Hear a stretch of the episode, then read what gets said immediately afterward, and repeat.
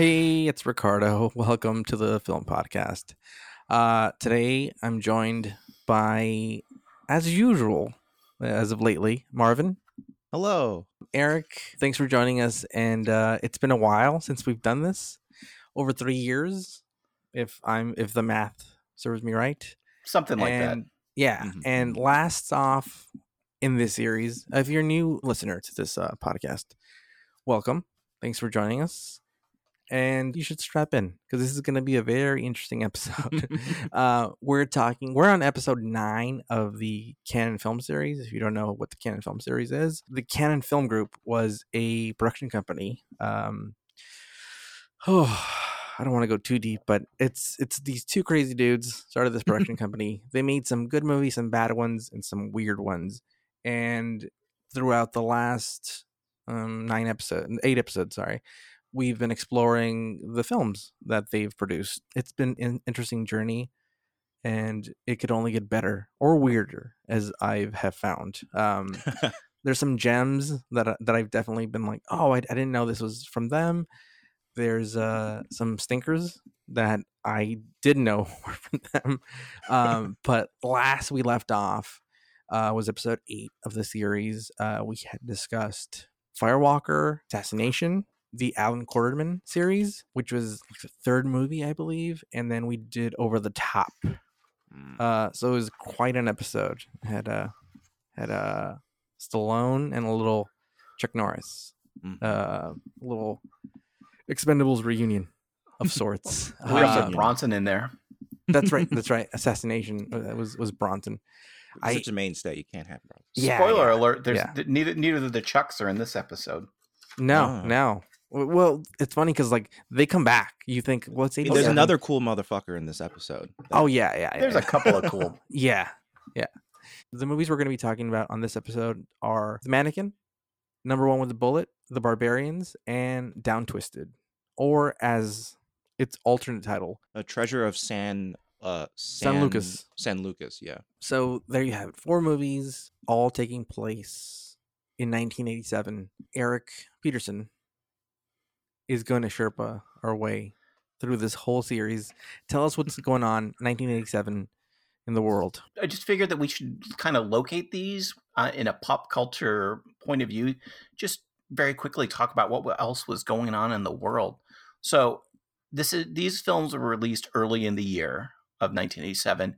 New York Times bestsellers included Stephen King's It, Tom Clancy's Red Storm Rising, uh, Haunted Mesa by Louis L'Amour.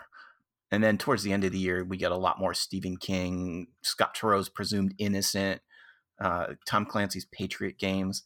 I'm looking at this list of uh, bestsellers, and I'm, I'm realizing that a good chunk of them were actually made into films at some point in time. So that's what people are reading is kind of horror and conspiracy or, or military fiction, and then there's some Sidney Sheldon and uh, Danielle Steel, which are more like pot boilers or romance novels. So that's it's kind of interesting to think of that being the pop fiction landscape at the time.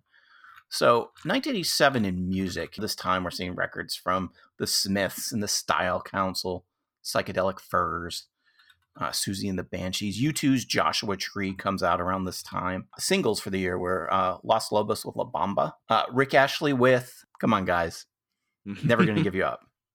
this is the month. Okay. So this is the meme setting month. Gotcha. Yep. Whitney Houston, I Want to Dance with Somebody Who Loves Me, uh, Pet Shop Boys, Madonna, Who's That Girl come out. So that's kind of what the musical landscape, at least uh, the pop landscape. I mean, you, you, we're getting like metal and country and, you know, underground stuff coming out. But um, yeah, that's kind of kind of some of the bigger the bigger things. I didn't know Rick Astley's Never Gonna Give You Up was a number one. It's nice to know if it was both a number one and also the internet's largest meme, a meme that got so big it literally died. So I, I, I, I think it's kind of a perennial, right? So- Yeah. at this point. So, uh, 1987 at the box office. So, I'm just going to give you the top two real quick. Uh, Three Men and a Baby, Mm. Fatal Attraction. Ah, So then you get some Moonstruck and some Untouchables. The Secret of My Success. So at the time that the, that the movies we're talking about come out in February and March of '87. also, also Predator was that year. Now that was I it remember. that year? Yeah, It might have been. It didn't show up It on the is, top. yeah, totally, yeah. It was that Yeah. summer, yeah. Yeah. Oh, it was the summer. Okay. Yeah. So the fil- the films that uh that were going up against the the films we're going to be talking about in release were uh, Black Widow. No, not the one that we're waiting for. um, this is a, a thriller with uh, Debra Winger and Theresa Russell. Uh, Light of Day from Paul Schrader uh, with uh, Joan Jett. Death Before Dishonor, which seems like a cannon film, but actually is not. Okay, so also we've got out a little Nightmare on Elm Street 3, uh, Some Kind of Wonderful, uh, a film I'm sure we're going to talk about tonight. Uh, Lethal Weapon, yes. The Yes. Evil Dead very 2, timely, yeah. uh, Raising Arizona, and I have to throw it in there even though it's not a good film. Uh, Burglar. Have you guys seen Burglar? No. Do you know what Burglar is? Is it about a burglar? Yes. it is taking a book a novel property so there's a burglar series by lawrence block who's a well-known crime mystery writer that is his comedic burglar stories and they made a movie out of it. And in the books uh, the burglar is a gentleman burglar who lives in new york city and he runs a bookstore and he does burglary on the side and um, yeah they're fun. Uh, they're not like cozies but they're not hard boiled either. So they make the movie and who do you think they cast as the burglar I, I, I have spoilers. I spoiled looked at it. myself by looking it up. Yeah, me too.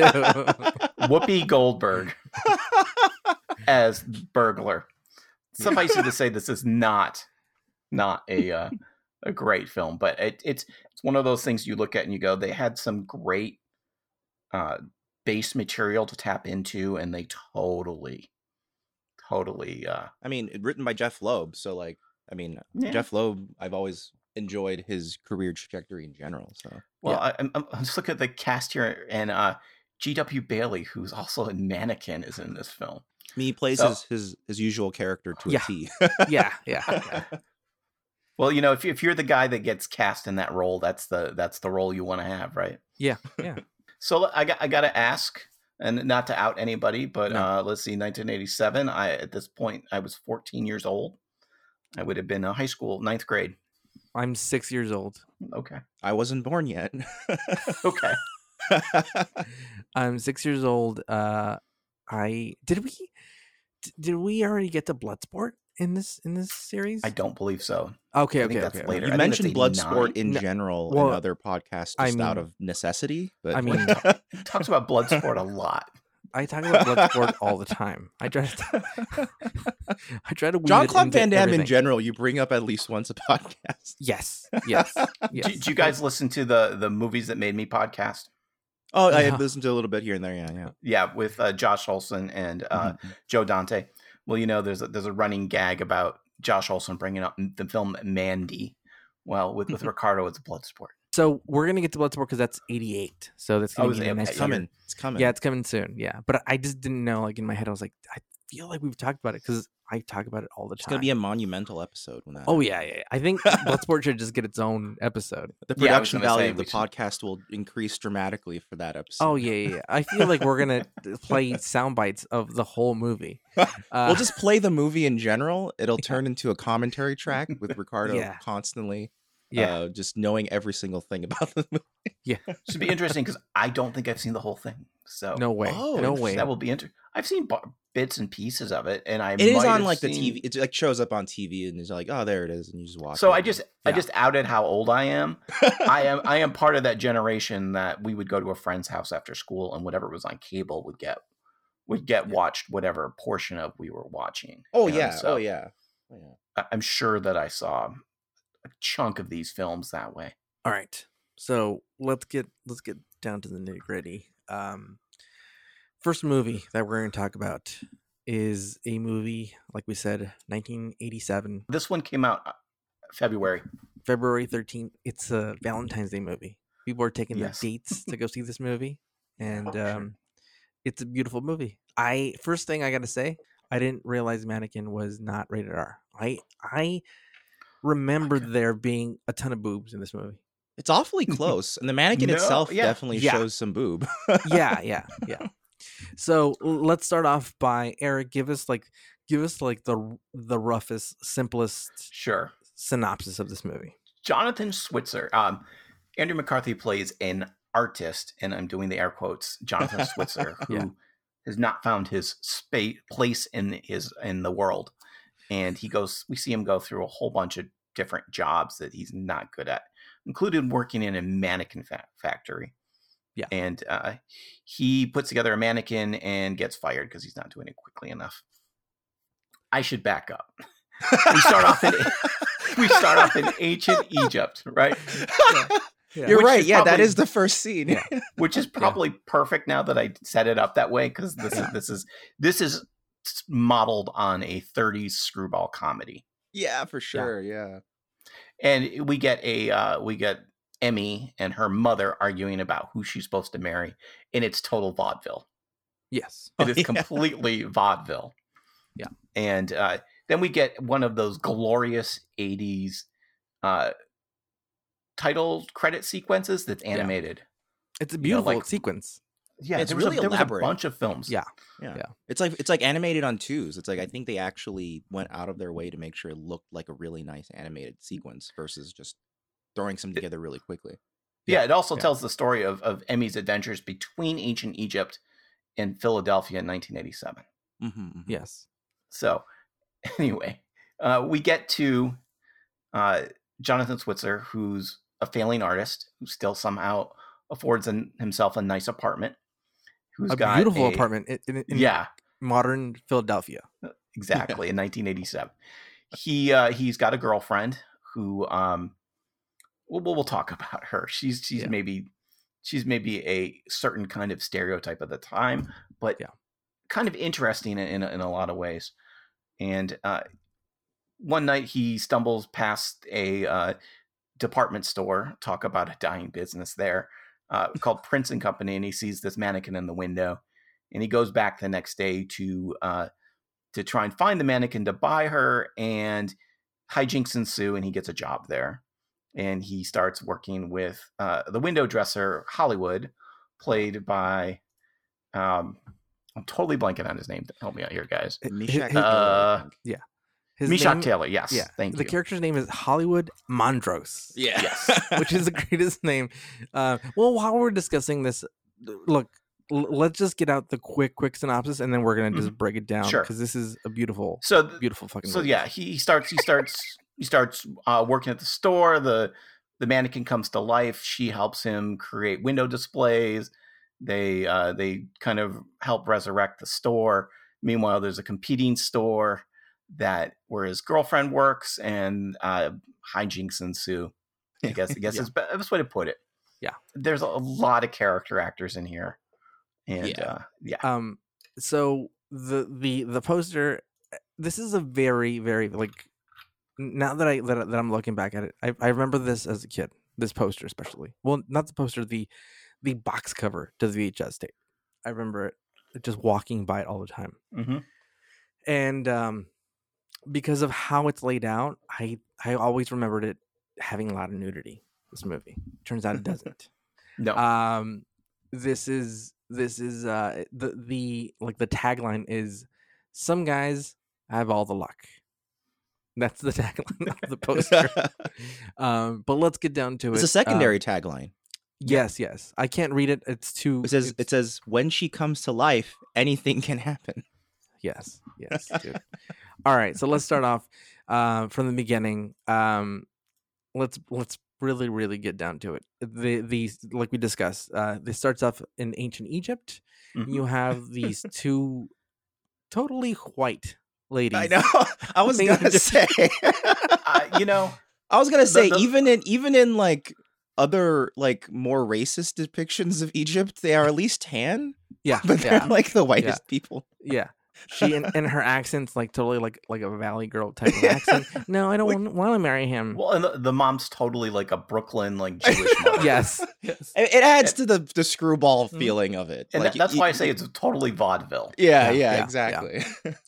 and uh and she wishes like to find like the love of her life she wishes um uh she she's by the way she's in like this like weird pyramid that's where like they find her she's hiding in a pyramid she's dressed up as a mummy Um, and she and by the way, this this girl, the the main the lead of this is uh, Emmy, who's played by Kim Cattrall hmm of Second Yes. City. I believe it's her first like major role, and then Yeah, yeah. I believe Yeah. this, this is the role where she thought she was like, "Oh, I'm like finally becoming a star." And It's Yeah. So bef- her- before this, she did a lot of TV, and I think she was in uh, Porky's. Yeah. Oh, was she? Yeah. Okay. yes, never I don't realized that. remember if Okay. Police Academy was before this or not. Uh, It might have been. So those Yeah, were I- like her big, like supporting roles.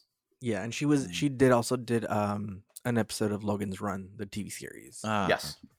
Um, she did like Quincy. She did a bunch of TV. She was like Columbo, uh, Stark, Stark. Oh my god, Starsky and Hutch. I always have a hard time with that title. She's a Um, working actress, is yeah, what you're saying. yeah. Yeah. Yeah, the Incredible Hulk. Uh, there's a lot of cool like Yeah. TV episodes that she was on, uh, and this was this was definitely like her. Hey, I'm now not doing TV, strictly movies, high, high quality cannon films from now on. Um, so she plays the lead Emmy, and she wishes, you know, upon the gods that she like finds a way and doesn't have to marry this this um I don't know. It's she's supposed to marry like a pharaoh or something, and she wishes and No, she's supposed to marry a a dung dealer. oh, A that's right. camel That's right. dung You're right. You're right. dealer. Yep. right. That's why Sorry. she ran away. Yeah, yeah. Because because she had been arranged to marry a bunch of Yeah. other like richer Yeah. people, but she kept rejecting him. So the Mhm. only one left was a camel dung dealer. yeah, yeah. and then um, she wishes uh, upon the the gods for her to to to really find the love of her life. And there's an earthquake, and then after the earthquake, she disappears. There's a there's a poof of smoke. She Mhm. disappears. excuse me, and the um the title sequence starts, which is a beautiful animated title sequence that explains all the different places in the world and times she's visited, um, which we'll get to later because she actually discusses some of the uh, famous people in history that she's befriended or become lovers with. Mhm. Um, this is this is a great opening already. You have It's a great such a, it's such a wacky opening that I think you're only allowed to write this in the 80s. Like Yeah. there's no other like imagine trying to pitch this to a movie theater now. Yeah. Where you're like even like a B like a, a like a B production company where you go, "Okay, so the movie is about a mannequin, but the mannequin's actually like this Egyptian from the past who's time traveling." Well, and, and uh, as I said, it's very much a 30s style screwball comedy. And Yeah. the, the people running the studios at this time are going to know what that is. Mm-hmm, Yeah, yeah. um we have uh then we go into modern times we're uh ma- immediately thrown into the life of jonathan uh, switcher who's played by andrew mccarthy like we said uh he is in the opening of his introduction we see that he's building this mannequin and right away we see that this mannequin is probably the most beautiful mannequin you've ever seen it it looks exactly like kim Cattrall. exactly like kim Cattrall. And he he's building he's he's trying different arms he's really putting a lot of work into it and he's he's apparently you find out that he's a failed artist. And uh, he finishes the the mannequin and he presents it to his boss who then tells and he's really excited. He says hey i just finished this mannequin it only took me three weeks.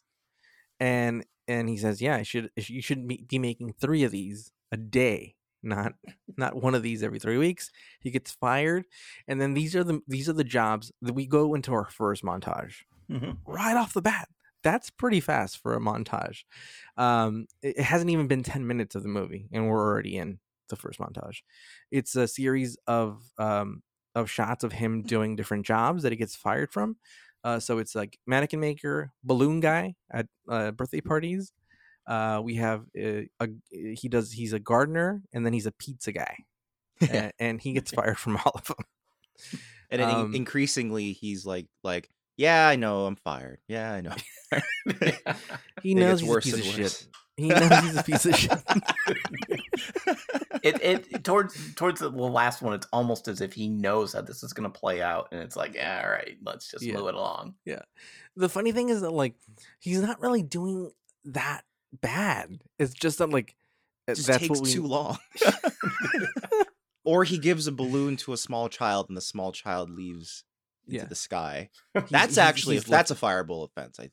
though. Yeah, Yeah, yeah, oh, yeah. for sure, for sure. Um, I like that in, in that scene where he's giving. So the the intro of the, the scene, and it's the dad. You see the dad, and he's next to the kid, and there's no lead up to it. There's no nothing. He just says, "That's my boy." That- like, like you, we land in the middle of the conversation, like, like he was explaining these this great thing, he, like his kid does or something, and he's like, and then the scene starts, and it's like, "Well, that's my boy." You're like, well, what, what, what did he do? Um, but yeah, it's, it's a, a funny, cake.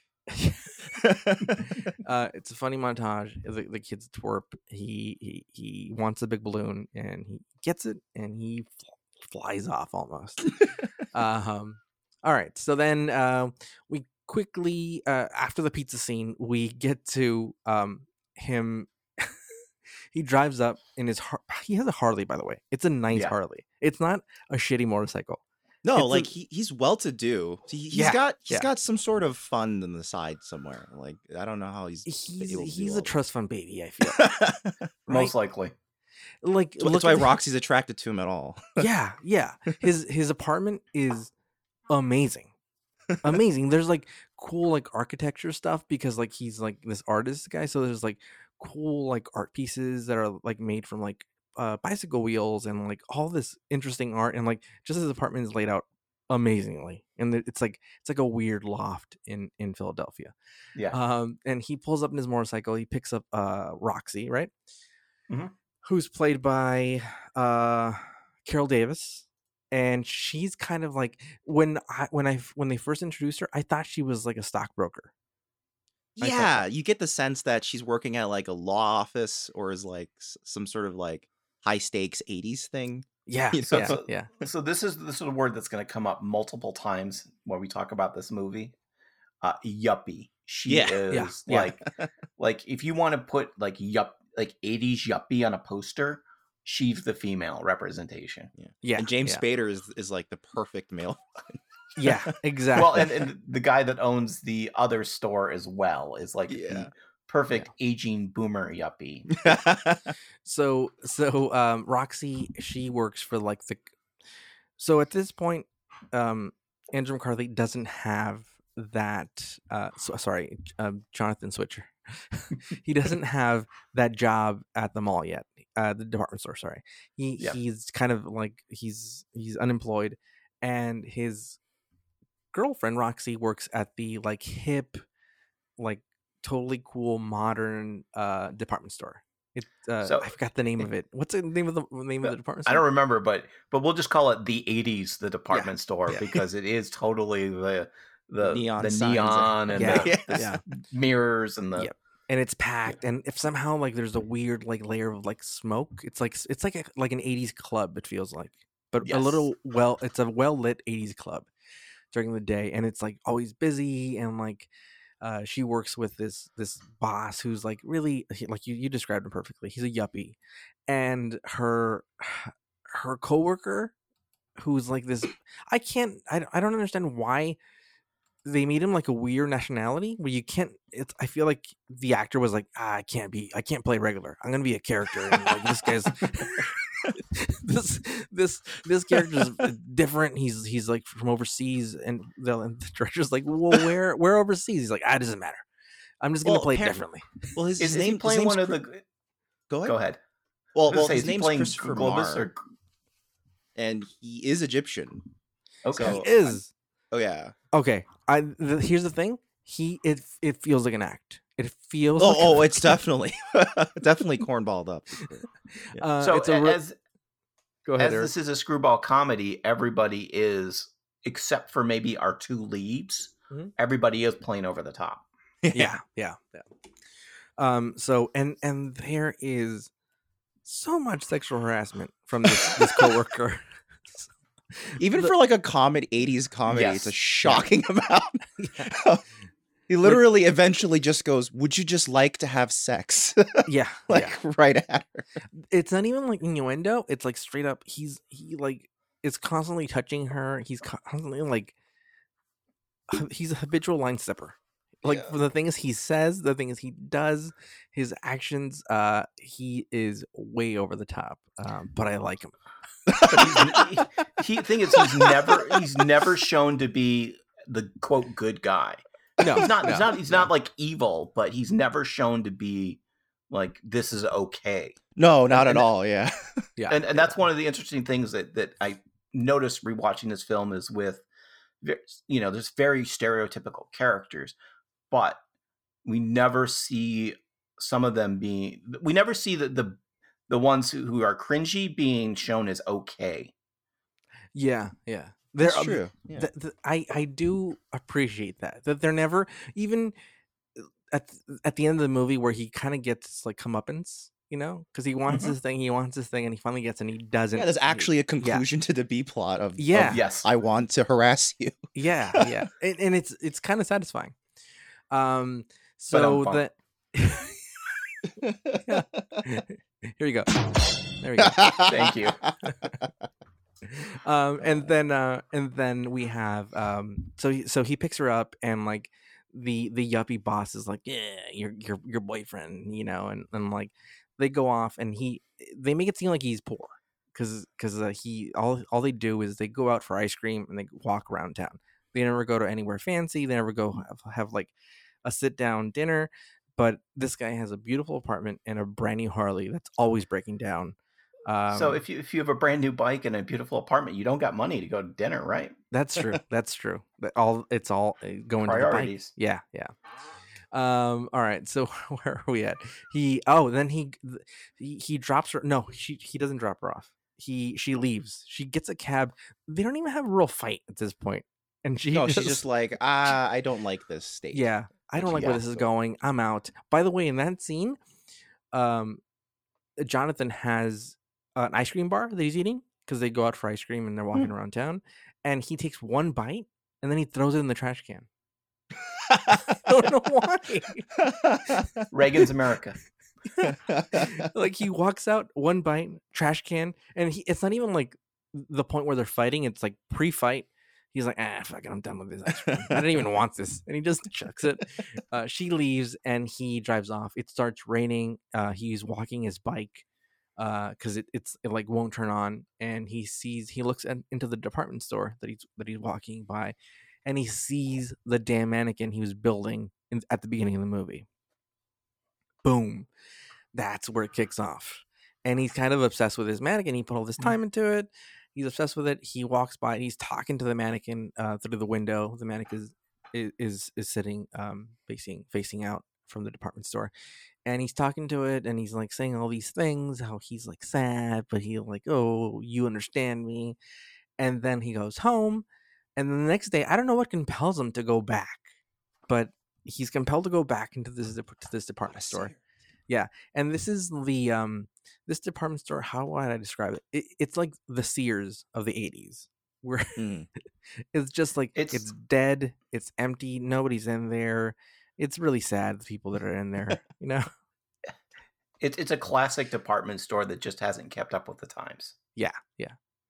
hence sears i'm talking about you dude sears not going to be a future sponsor of this podcast Get fucked, Sears.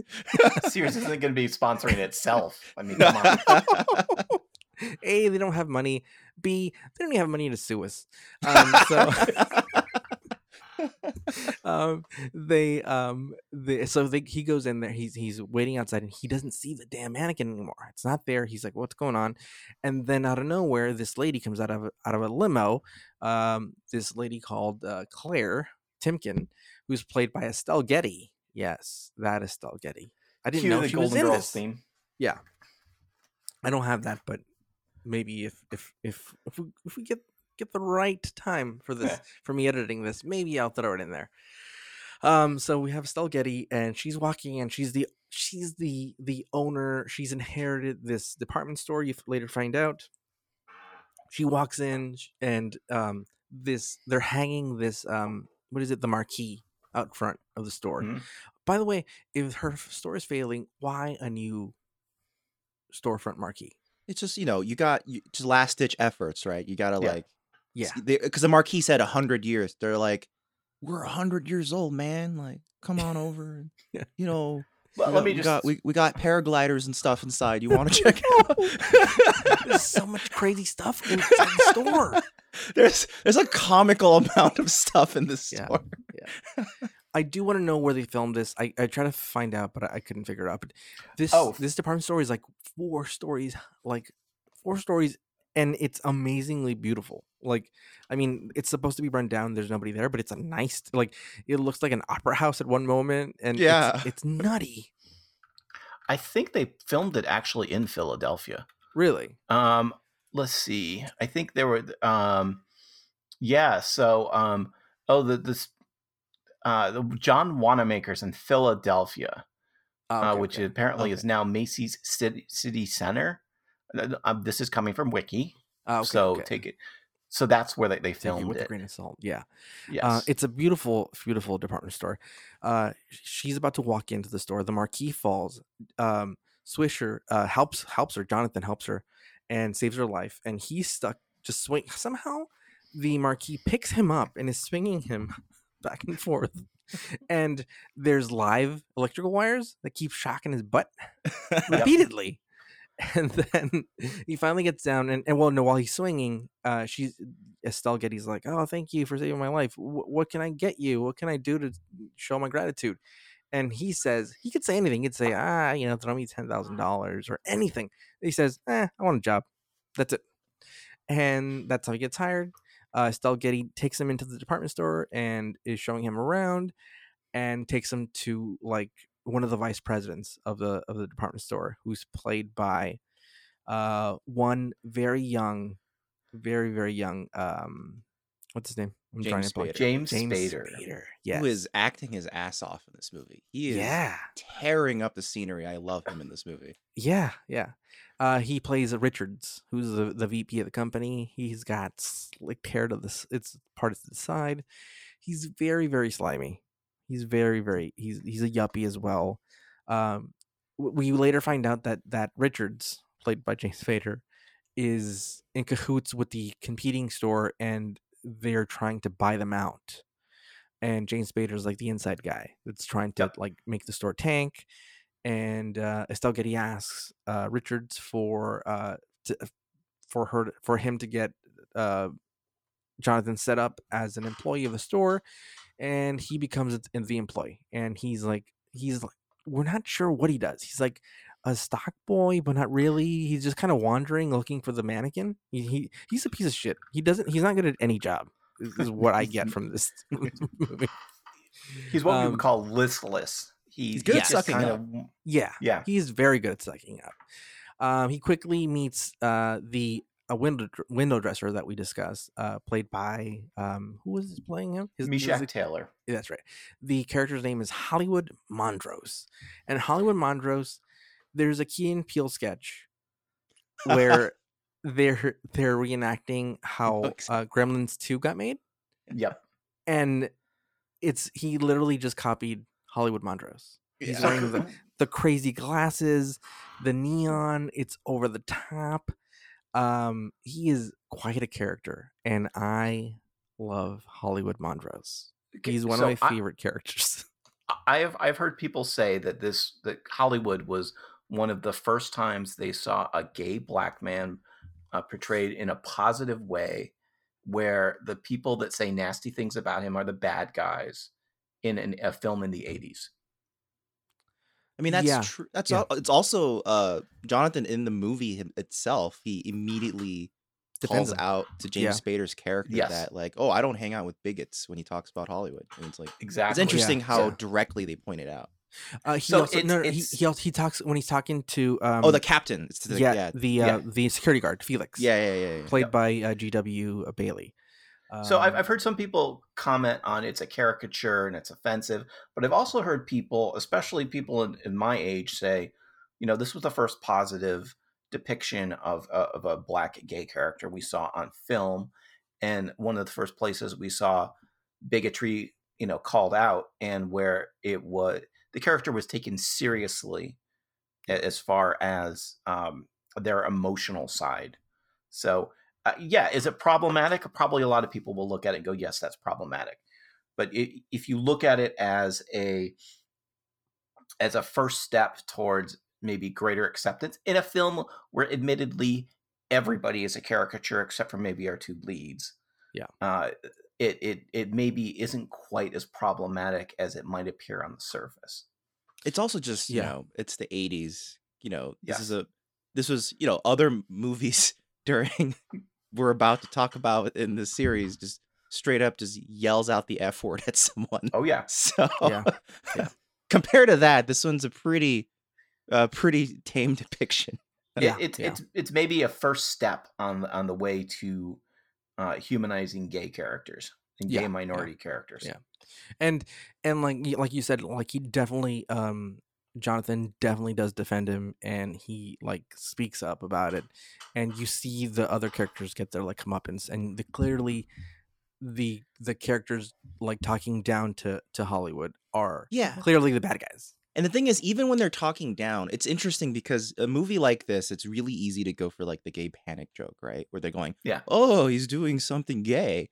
But then they, the movie, even when it's like other people weirded out by him, they're not weirded out because he's gay. They're weirded out because he's so over the top.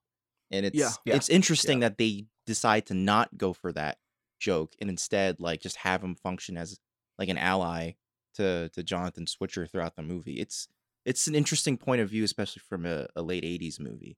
Yeah, and, Yeah, and, well, and and- at one point they they they hint that, or like they they insinuate that Jonathan himself is gay, and he doesn't like. He's like, no, no, no, not, not me. He doesn't really like Yeah. do that crazy like backpedaling. defending Yeah. No, he's like he's like, well, like it. He kind of goes with it. Like, what if I am? Like he he totally goes with it, and he's uh he's fine. And, and in fact, like it's crazy that like that's the thing he becomes he becomes like the window dresser which is you know it, Yeah. it's it's it's it's hollywood's um um job when we first start this this movie um but yeah i i was very surprised uh i, I knew the jokes were gonna come Mhm. against against him against hollywood but I, I was surprised especially watching it now that like oh man like he really kind of defended him and like it was really cool it was actually cool to see you're right I, up to this point we hadn't seen that Yeah, it's only mildly cringy. It's not Yeah, like yeah. it's not like oh my god. It's just more of like ah, that's that's what happens. So if I was going to show this to like a bunch of high school students, I wouldn't. I would have to give the preamble of there's some things that are going to be a little bit cringy, but if you watch, you will see that there there are some things that are surprisingly, you know, modern to today's tastes. And if you Yeah. if you just wait for the film to get there, you will see those things. yeah yeah and uh, I w- I would say if i mean looking at this with the prism of of of modern times and not not as a moment that it was made. Um it's a lot more sexist you know? Like if you if Oh, we're yeah. like kind of breaking down the movie of like its offenses it's way more sexist than it is homophobic. Um in in fact like uh, like we said like it, there's a lot of like well you know it's fine. It's fine to be it's fine to be gay basically is is I Yeah. how i took the movie where they, they never i guess they kind of the guy gets his comeuppance for being the sexist dude but everybody's Oh, definitely. sexist everybody's sexist in this movie um so um back to it Well, you know, uh, you, you you know, you say this is sexist, but I, I also think there's a feminist angle to this film that I'm shocked that I'm even saying this because Emmy is the character that A knows what she wants, B Mm-hmm. goes for it, C takes risks. You know, um, she she is kind of the heart and soul of this film, and you know, uh, there's something about that as well that at this time, you know, we're seeing a strong female character, but not the strong female character that we're used to seeing in 2020 with the she's tough and she can you know she can beat up the guys and you know she's she's emotionally scarred or whatever. But she's she's tough and strong in that she's driven she knows what she wants she's not going to settle for less um you know and she's, all of those she's things not dumb they didn't dumb her down for like this and so like the things that she's like naive about is because it's, she's a fish out of water like meaning like Yeah. she's just like this person from the past that's dropped into the future kind of in a, in a weird sort of way Mhm. um but she's not a dumb character and the things she's she doesn't know is because they're modern things like the stereo playing music? Where's the band? Like the classic Yeah. time travel joke. Where's the band coming from? Um, they have tiny people, tiny orchestra in the speakers. Um, uh, and um, so so uh, Jonathan quickly starts working, um, and he's looking for the mannequin. He starts working with Hollywood, and in fact, the, the the scene where they really get close is because Hollywood's talking about his boyfriend, how like he's kind of he's calling him the, boyfriend's probably calling him fat, and uh, they're kind of talking about relationships. They, they're both kind of like confiding in each other, um, in each other's relationships, and it's it's actually pretty cool how that's done. And then uh, Hollywood has actually has to go home, or like to go on a date or something, and he leaves, and he leaves Jonathan on his by himself and that's when uh, Emmy comes to life. The mannequin comes to life, and she starts talking to uh, Jonathan, and hijinks ensue.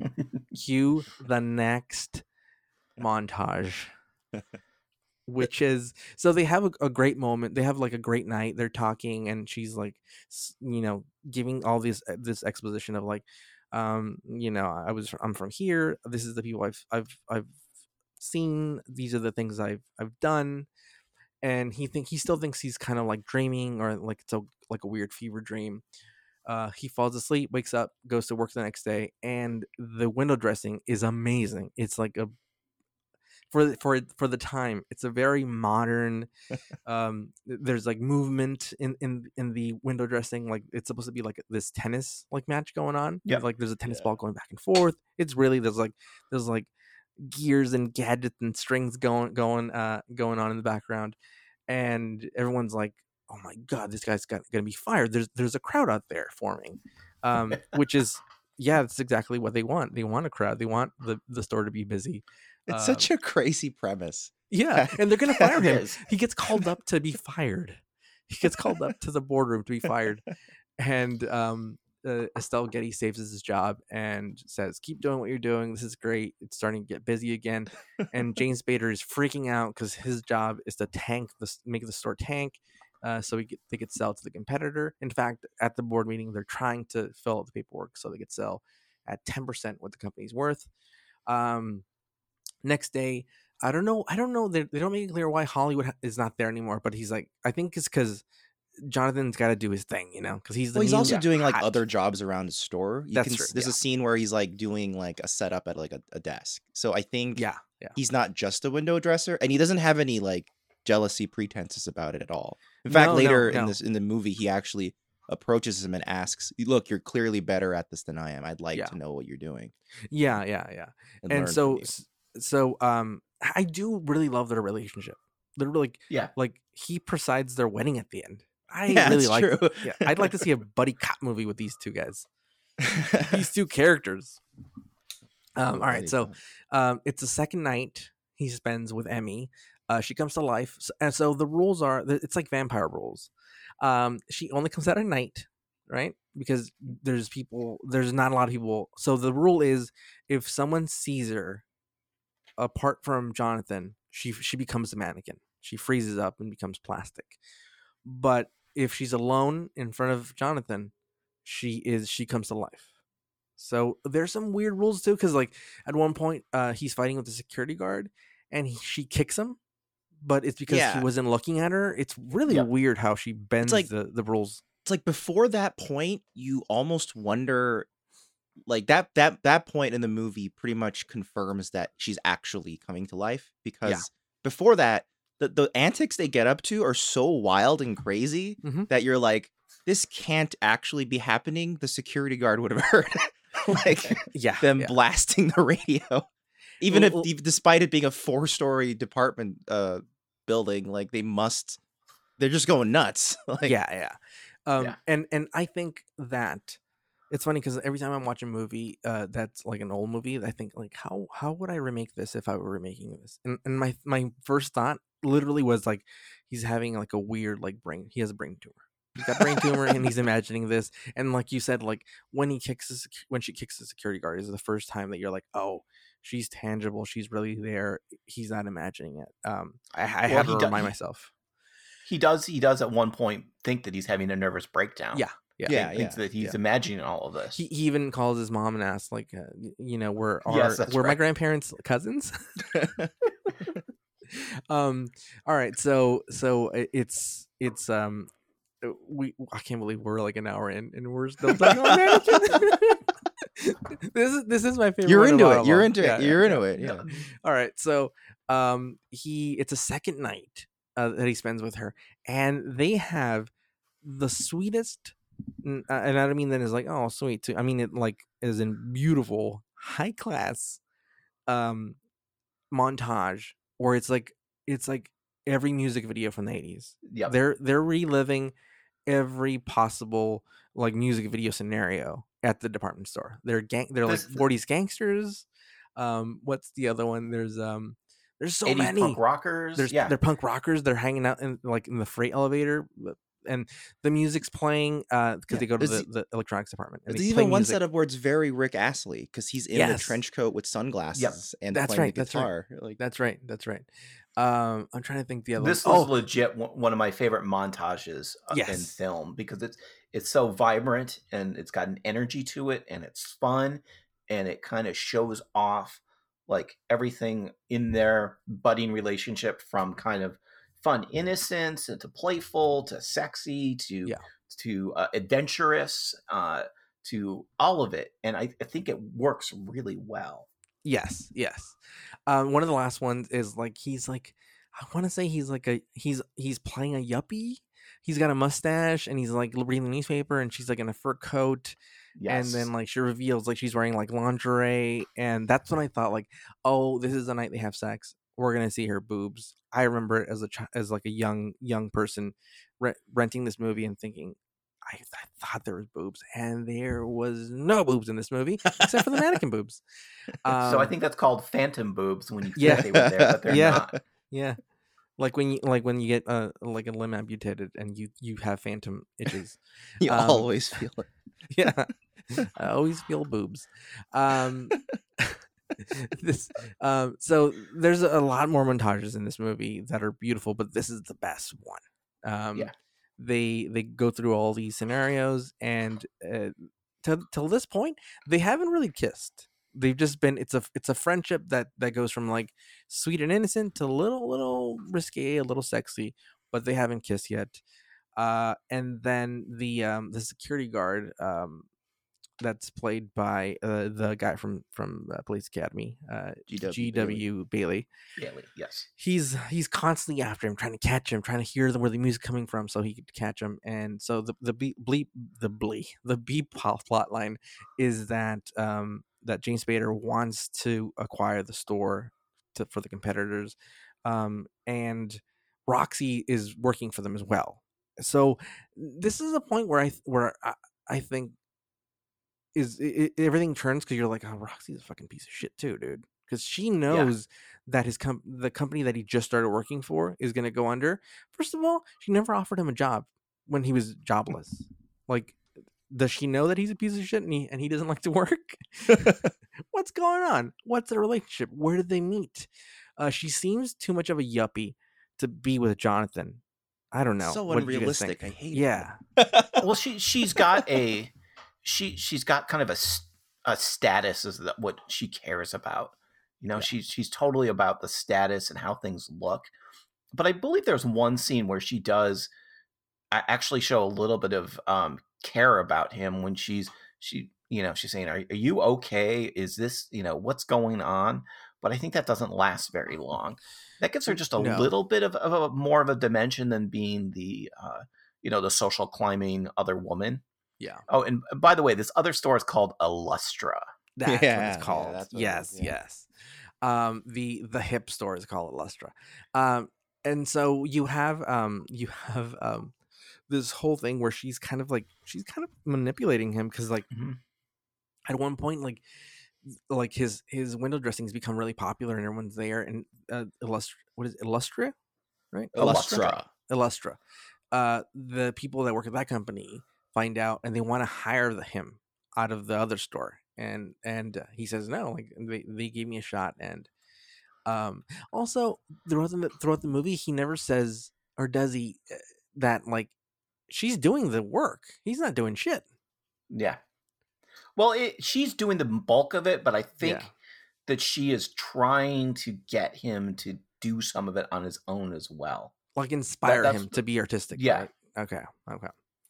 Um, we'll, we'll we'll kind of wrap this up because it's it's I could we could be here another hour talking. Yeah. um so what happens is that uh, they really want the store uh the competitors want the store and they're going to do anything they can um richards gets fired uh james spader gets fired because um they find out he's a piece of shit there's a lot of pieces of shit in this movie and uh he gets fired goes to work for the other company and they get photos of jonathan in comprom- in a compromising position with emmy which is weird because like that they're gonna blackmail him by showing pictures of him with a mannequin. Who I I- cares? yeah, release them. I don't care. Also, well, who am I? Who are you gonna release them to? There's no Twitter. It's fu- yeah, it's funny because they're like his life will be ruined, and they're like the, the the photos just show him lying down with it. Yeah, and there's a security guard next to him. What Yeah. does it matter? It doesn't matter. Um, I mean, if you never- put that in the paper, it'd just be like, who is that? yeah, So they got to have the spinning newspaper with the headline, yeah, that's right. the style section or whatever. Oh no, he. I guess he does show up in the paper. Yeah, it's funny. right, I know. I thought that was a funny part when they showed up in the when he shows up in the paper Mm. Because it's clearly like like on the twelfth page or something. Yeah. and they just stay on it. Like they don't like go to other. You know, like usually when you have a newspaper thing as a montage of papers where Mm. it goes Yeah. rising window dresser, window dresser shocking the window dressing world, but it's just window dressing at so and so. It just stays on it and it slowly dissolves to the background. That's Yeah. the whole thing. I, I there's so much like typical 80 stuff that's going on in this um uh, the so then um uh he he's gonna be mal- blackmailed if he doesn't if he doesn't go work for this company. He's like ah fuck you. And he leaves and um he he goes he's trying to get get, get out of the store and quickly roxy turns on him. He's like well if you don't want to come work for me and then and you're in love with this other person because at this point roxy thinks it's another girl at one point like Mhm. he hints at it like uh, also it's kind of a jerk move that jonathan like falls in love with his mannequin and forget that she's a mannequin he kind of falls in love with his girl and i mean let's be honest he would have slept with her that first night if she would have let him and and he's still with roxy kind of Eh, it's kind of a Yeah. shit move.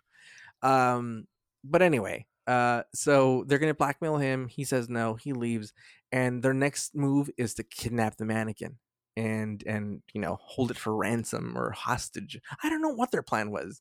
I Um, just don't want it there anymore. There's just yeah, like, yeah. for some reason this Yeah. mannequin is is Is like his mojo. It, yeah. like Yeah. inspires him. It's, it's his And- this is this is this is uh, the spy who shagged me plot where they have Yeah. to steal his mojo. And Yeah, Well, this is the this is the third act of the '80s film that they need to wrap it up. yeah. So what do we do? Yeah. And uh and and Felix, the security guard, and and Richards, James Spader, are after for this mannequin. They're like on this crazy chase, trying to trying to get it, and um, and they finally they oh they break into the store and oh I forgot the scene that the the the scene. Whew, there's so many crazy scenes. So this goes on for many nights where they're like building these like window dressings and they're very elaborate. One is like a bus that's coming out of the window. It's very elaborate. Yeah. Um, and the second night, I think no, it's a third night. Sorry, that they spend together building these things and hanging out. The security guard. This is right before the security guard gets filed fi- fired as well. So both James Spader and the security guard get filed, fired the same day. Um, and uh, the way that they escape the security guard that's looking looking for them, um, Jonathan and Emmy, is by she jumps on a what is it? Is it parasailing? Thing? yeah, yeah, she she It's a hang glider. hang glider. That's yeah, it. That's it. Oh yeah, it's a hang glider. Yeah, because she's she's fulfilling her dream of Of because flying. she mentioned before that she had built wings, but they Yeah. didn't necessarily work. Yeah. And they actually showed that, I believe, in the uh, cartoon credits. Right. Yeah, yeah. Basically, she built like the Da Vinci like wings, kind of. Yep. Or she might have inspired them or something. And uh, she flies for the you know her dream to fly. She flies, and uh, and she, and she knocks out the security guard, and that's how he gets fired because they come in the next day and he's sleeping on the job. um, and that's when that's also the scene where she kicks uh, the security guard, and you find out that she can bend the rules. If if no one sees her with with their eyes, then she's she's fine to move. She's like um like those Doctor Who things, the the Weeping Angels, Oh. You know? where if you're not looking, she can move about anywhere. But as soon as you look at them, she freezes. She turns to stone. okay, somebody needs to do the fan art of that.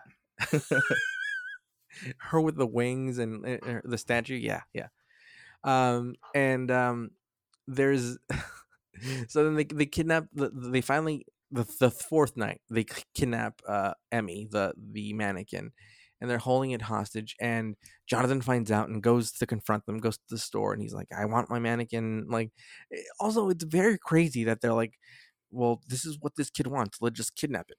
It's just wild that that was what they went with this this boardroom of people that are, are in charge of i'm sure a multi-million dollar company are like let's kidnap a mannequin that's how we're gonna get this this store that we want. And he shows up and he wants a mannequin and and um they try to like they try to like hold him down and, and like sign him to the contract. Like they're like we're gonna offer you sixty thousand dollars no fifty thousand dollars a year. And then and then he like he grabs a yuppie like like president and and he's like all right fine 60 which was a lot at the time. And Yeah. and to be a window dresser by the way yeah. and so so he says no and he's like running around looking for the mannequin around that department store and my favorite scene with uh, uh gw uh, bailey is that he jumps on top of the display the jewelry display and he starts just like stomping on the glass yeah. Yep. and then he sits down Yeah, He falls down and, and, yeah. and he perfectly lays down in it. And he's like, "Die! I can't get out." and i it's it's it's a very stupid scene but i couldn't stop laughing uh it just it's the absurdity of it Yeah, it it becomes complete slapstick by that point because like when they also they continue chasing and they get into the hallway, Yeah. and then and then Hollywood Montrose comes to the rescue with the the fire hose. yeah And yeah. then like hose, yeah. the amount of slipping and sliding is comical. There's like Yeah. 20 cutaways.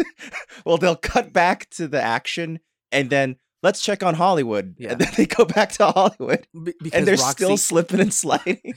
at this point because he's he's wrestling with the security guards and roxy is gonna go down to like the back of the store gonna grab the mannequin and is gonna like um put it in like a shredder and Why they have a wood chipper in this store? I I don't I know- They have a don't know. conveyor belt that know. leads Yeah. into a wood chipper as if it's Yeah. some sort of thing they do all the time. like like l- i was like at one point i was like are they in the 80s were they just going through mannequins like hundreds of mannequins per day, day that they needed a wood chipper or just some sort of you're going through a lot of wood every day. Yeah. They, Yeah. they needed it to really automated. the 80s had a lot of wood uh, and at this point um we forgot to mention the scene because this happened right before the the the kidnapping of the that same night that they're going to kidnap the the mannequin um the the uh roxy and the sleazeball uh coworker. They're like on a stakeout to get the pictures. That's how they get the pictures. Mhm. and and they're out and he- she's like torn you know because like he's in love with his mannequin. She doesn't know that it comes to life at this point. And he and she's like oh this guy fucking loves this mannequin. And the the the sleazeball coworker is like hey you know it'd be great is if we went back to my place and uh just had sex. And that they show they cut back and forth with the kidnapping of, of the doll to them and you you finally see the conclusion of that scene and he cannot perform apparently uh, she's seen dressing she's dressing back up they're on his bed she's she's getting dressed and he's laying there uh just destroyed that he couldn't he couldn't get an He's just erection apologizing. Yeah. he starts annoying. he starts yelling at her. and he blames It's- her Yeah. he's like this is your fault um uh, this is this was i had too much fun with this movie. And then um so th- there's the back to the the conveyor belt fight. Uh so he's trying to get the the the mannequin the security guards are fighting with with hollywood um and they're slipping and sliding and like the police are involved now for some reason. They showed up. Um also what were the grounds for for them arresting him? Like what, what were they gonna arrest him for? They're the ones who Uh, kidnapped his mannequin. I don't know. It's the '80s. I guess you didn't need a reason It's to just- arrest just somebody. like you're Plot trespassing. Yeah. Yeah. yeah. we'll just take you in, put you in the paddy wagon. Um, and uh, and so the mannequin now is in the conveyor belt. There's crazy buildup, and he finally saves Emmy from falling into the wood chipper. By the way, that shot from above, uh, that's a real wood chipper near like at least five inches from her feet. I don't know how they yeah. did that. Um, There's some there's- shots where they cheated, but there's one Yeah. shot where you're just like, oh, she's like really there to some extent, and I wonder what they did. I'm, I'm Yes. sure there's a stunt woman in a harness with well, you could see somebody face. standing at yeah. I because I re I I I, I Oh. hit rewind on it like three times because I'm like, whoa, that, that that looks really real. And I don't know. I think maybe they they laid it down so she's not like if she if she lets go, it, she's not gonna fall in. I think it's sideways. Oh yeah. So you could you could do that. that- yeah, it, I think it's cheated, but but I'm like, damn, her feet are very close to that wood Yep. chipper. Um, and uh, Jonathan saves her, and he he lifts her up, and by this point, like, um, Jonathan hit a button that made a bunch of trash fall down on Roxy, and Roxy's like knocked out, like like completely out under under a pile of trash. And then you have uh, this this security guard who's like eating lunch is like this another slapstick character. He shows up, and he's like, "Oh no, you can't be in here!" And he goes and turns off the machine, and and uh, right as he as as uh, Jonathan pulls up Emmy from the wood chipper, and uh, they kiss, and she turns around and realizes that the security guard, the, it's not, he's not a security guard, he's like a some sort of He's like back, guy. back, yeah back, maintenance guy, yeah, yeah the work and back, Yeah. yeah. and he is looking at them and he's like a, s- like thrown back by the fact that this was a mannequin a second Yeah. ago and now she's kissing this dude uh and she's excited they they're both excited the so the, the curse is gone i don't know i don't I don't know understand, how like- that works. uh, yeah or why? was she a- was she a mannequin this whole time Well, like, no, They he don't- built her, so like No, he no, act. yeah but, But how, how was she manifesting herself in They don't in- really set that up. they don't Yeah, set there's that don't no really- setup they- other than like she'll just appear in front of someone as a muse. So yeah probably as some sort of sculpture in some degree, to some degree. And the mannequin was like the newest one. The funny he part did- of that is just like he, this guy who works in the back, he's like watching the whole scene for like a good five minutes, and he's watching people go up a conveyor belt, Yep. and then he goes, "Huh, that's weird." And then like he, the, you know, the part where he's pulling her up, Emmy, and da- and she's dangling, he like takes like a good like thirty seconds to go. I should press the stop button, and, then, yeah and then he finally presses it.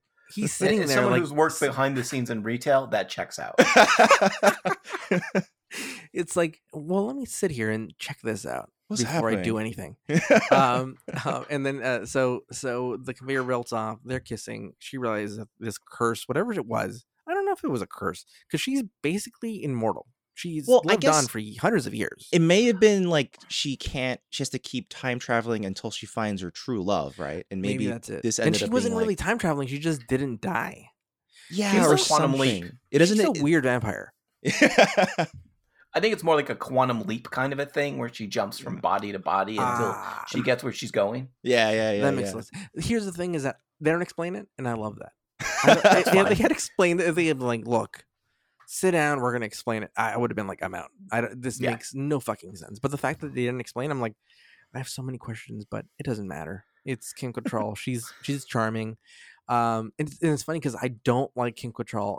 I've seen her like in like Sex in the City. I've seen a bunch of stuff of hers. I don't really care for her. I loved her in this movie.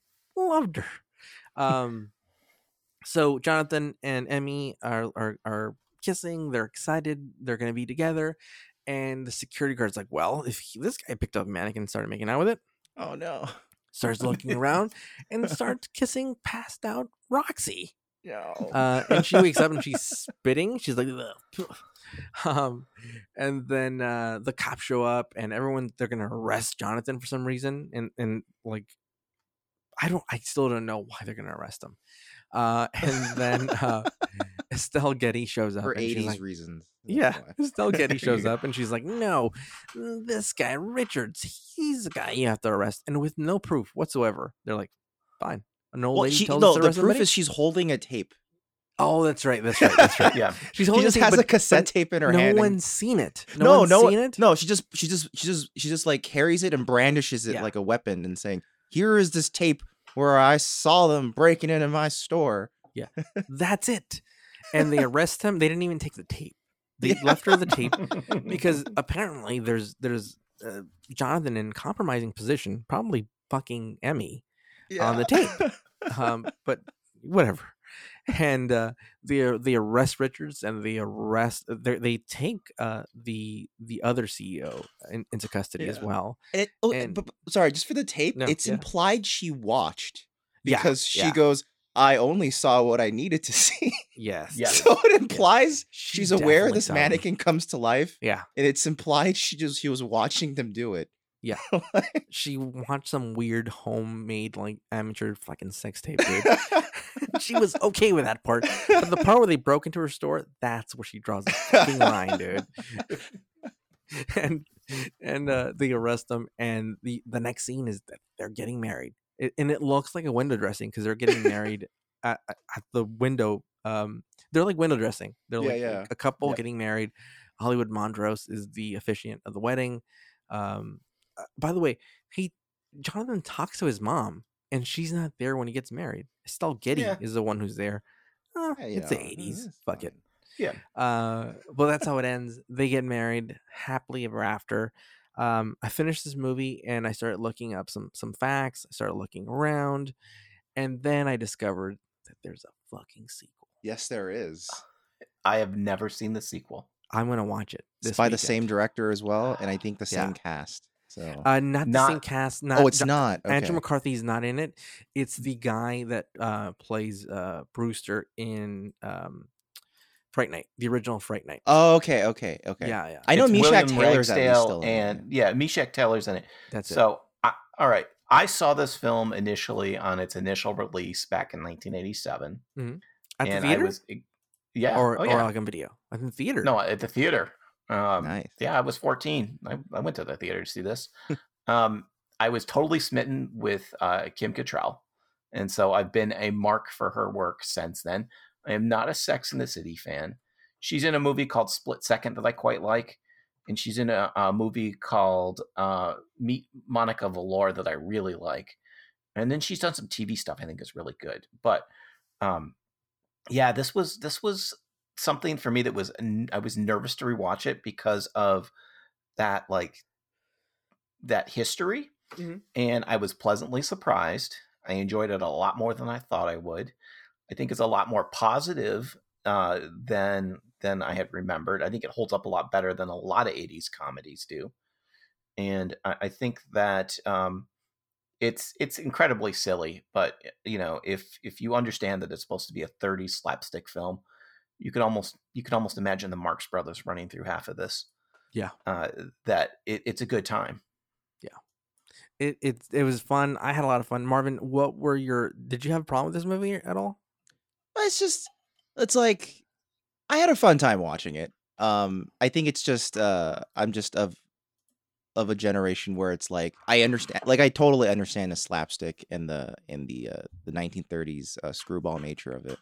Uh, it's just like, I think it's just a different type of comedy. I I definitely enjoyed watching it. I mean, like the performance. The, the thing that gets to me, which what I which I enjoy about it, is that everything's being done completely earnestly. Like there's no like irony to any of it in the in, in, in the sense of like they know the type of movie they're trying to make and they're trying not to be like haha check it out. We're doing like kind of a subversive take on something. It's like pretty like like honestly made um Yeah. which i which i enjoy a lot.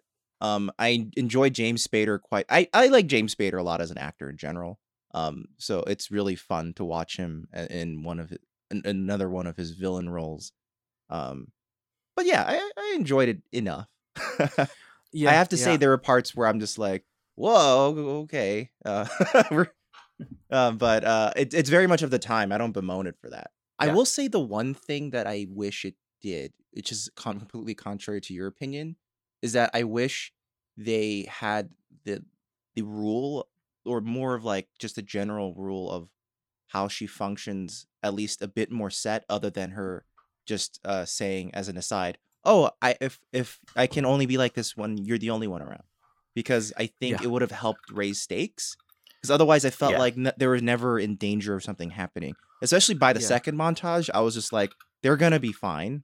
Yeah, yeah. Like they're just having a great time in this in this Well- department store by themselves, and like this this cop and James Spader can never really be a true um a true threat to them until they're actually she's actually kidnapped, right? And then Yeah, yeah. but it's like it's such a third act moment where you just go, "Oh, okay, finally there's the uh the thing where it feels like they they could be uh kind of usurped." But other other than that, I was like it, well, it I didn't go like, "Oh, that that's awful." that They didn't do that right like that. It was just more I I I just wanted to to feel more like this was a a, a bit more stakey than that.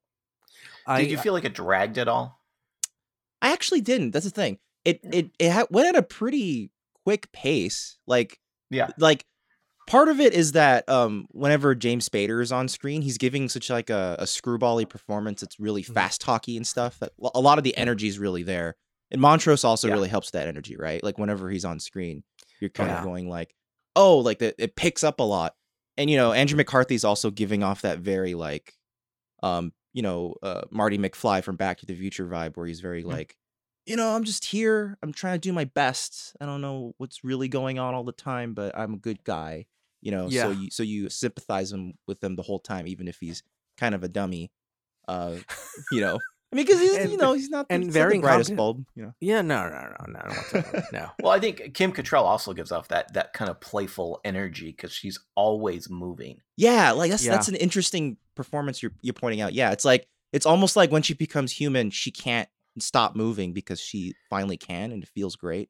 You know, I'm wondering. I think I, I think I saw an interview with her sometime after this where she mentioned she's a big fan of Carole Lombard, who was one Ah. of those screwball actresses, and that she was trying to at least in in the kind of comedy she was making, kind of emulate that at least energy. that would make a lot of sense. Yeah. overall i enjoyed this movie this is a fun watch um we we talked we had a previous episode where we talked about zoom movies this is i think this is an appropriate zoom movie like you can watch over Hmm. Yeah. zoom with friends this is a good movie because it's like screwball it's funny we could we could talk over it we could have beers while we're, we're watching this and it's fine we're not gonna lose we're not gonna lose a narrative thread um uh, the thin thread that that it has it's fine it's gonna be fine. Yeah, fun like like once you get past the first ten minutes where it's set up, Yeah, you kind yeah. you get it right away where it's gonna keep going. And uh, it's not crazy enough. Uh, we we do have a category where it's called um, uh, background party movie, which is a movie you would put on in the background if you had a loud party. You would put it on with no sound. That that's like reserved, I think, for like Ninja Three, The Domination, like, really like what the fuck type movies.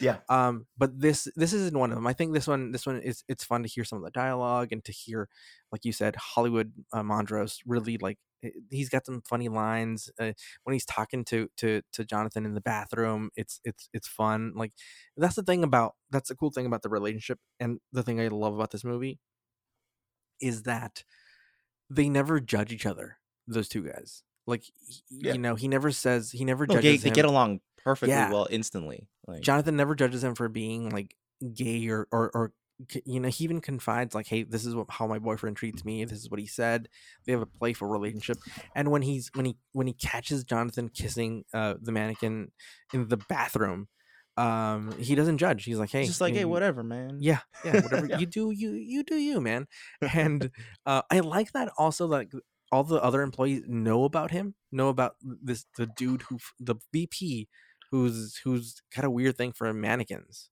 and Yeah. they're okay with it they're like ah, that's fine It's probably the least shitty thing a VP in that era is doing at the time. So they're Yeah, yeah. fine with yeah they're like look he's not doing rails of cocaine off of hookers he just loves mannequins let him do his thing. And like i said i didn't need to know any more of how this thing works just like in weekend at bernie's i don't need to know how they keep his body from decomposing for days on end or the body from smelling.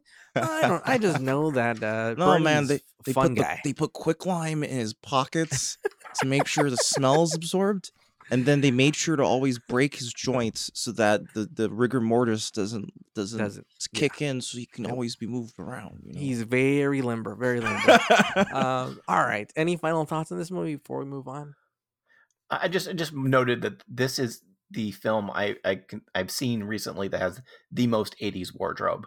That's I- true. If if you want the stereotypical '80s wardrobe, watch this film. I, and there's one scene where he goes to the fancy restaurant with Roxy, yeah. Mhm. and he's wearing. I look down at his shoes, and he's wearing bowling shoes. Two different types of bowling shoes. I was like, that's very 80s. Um, very cool. Very cool. All right. Our second movie that we're talking about this episode is number one with a bullet. Very classic title where it doesn't match the movie. No, no, no, not at all. Not at all. Do you know I what the feel like- term number one with a bullet means? Um, no, no, no. no. What? I mean, it's a radio term, right? When like, yeah. It means discuss something is an it, it means a number one hit is so strong that it's like almost beyond number one. it That like it's shot up so fast to shot up one. so fast and stayed Yeah. at number one for so long that it's like it'll never leave type of thing. That's number Mhm. one with the bullet.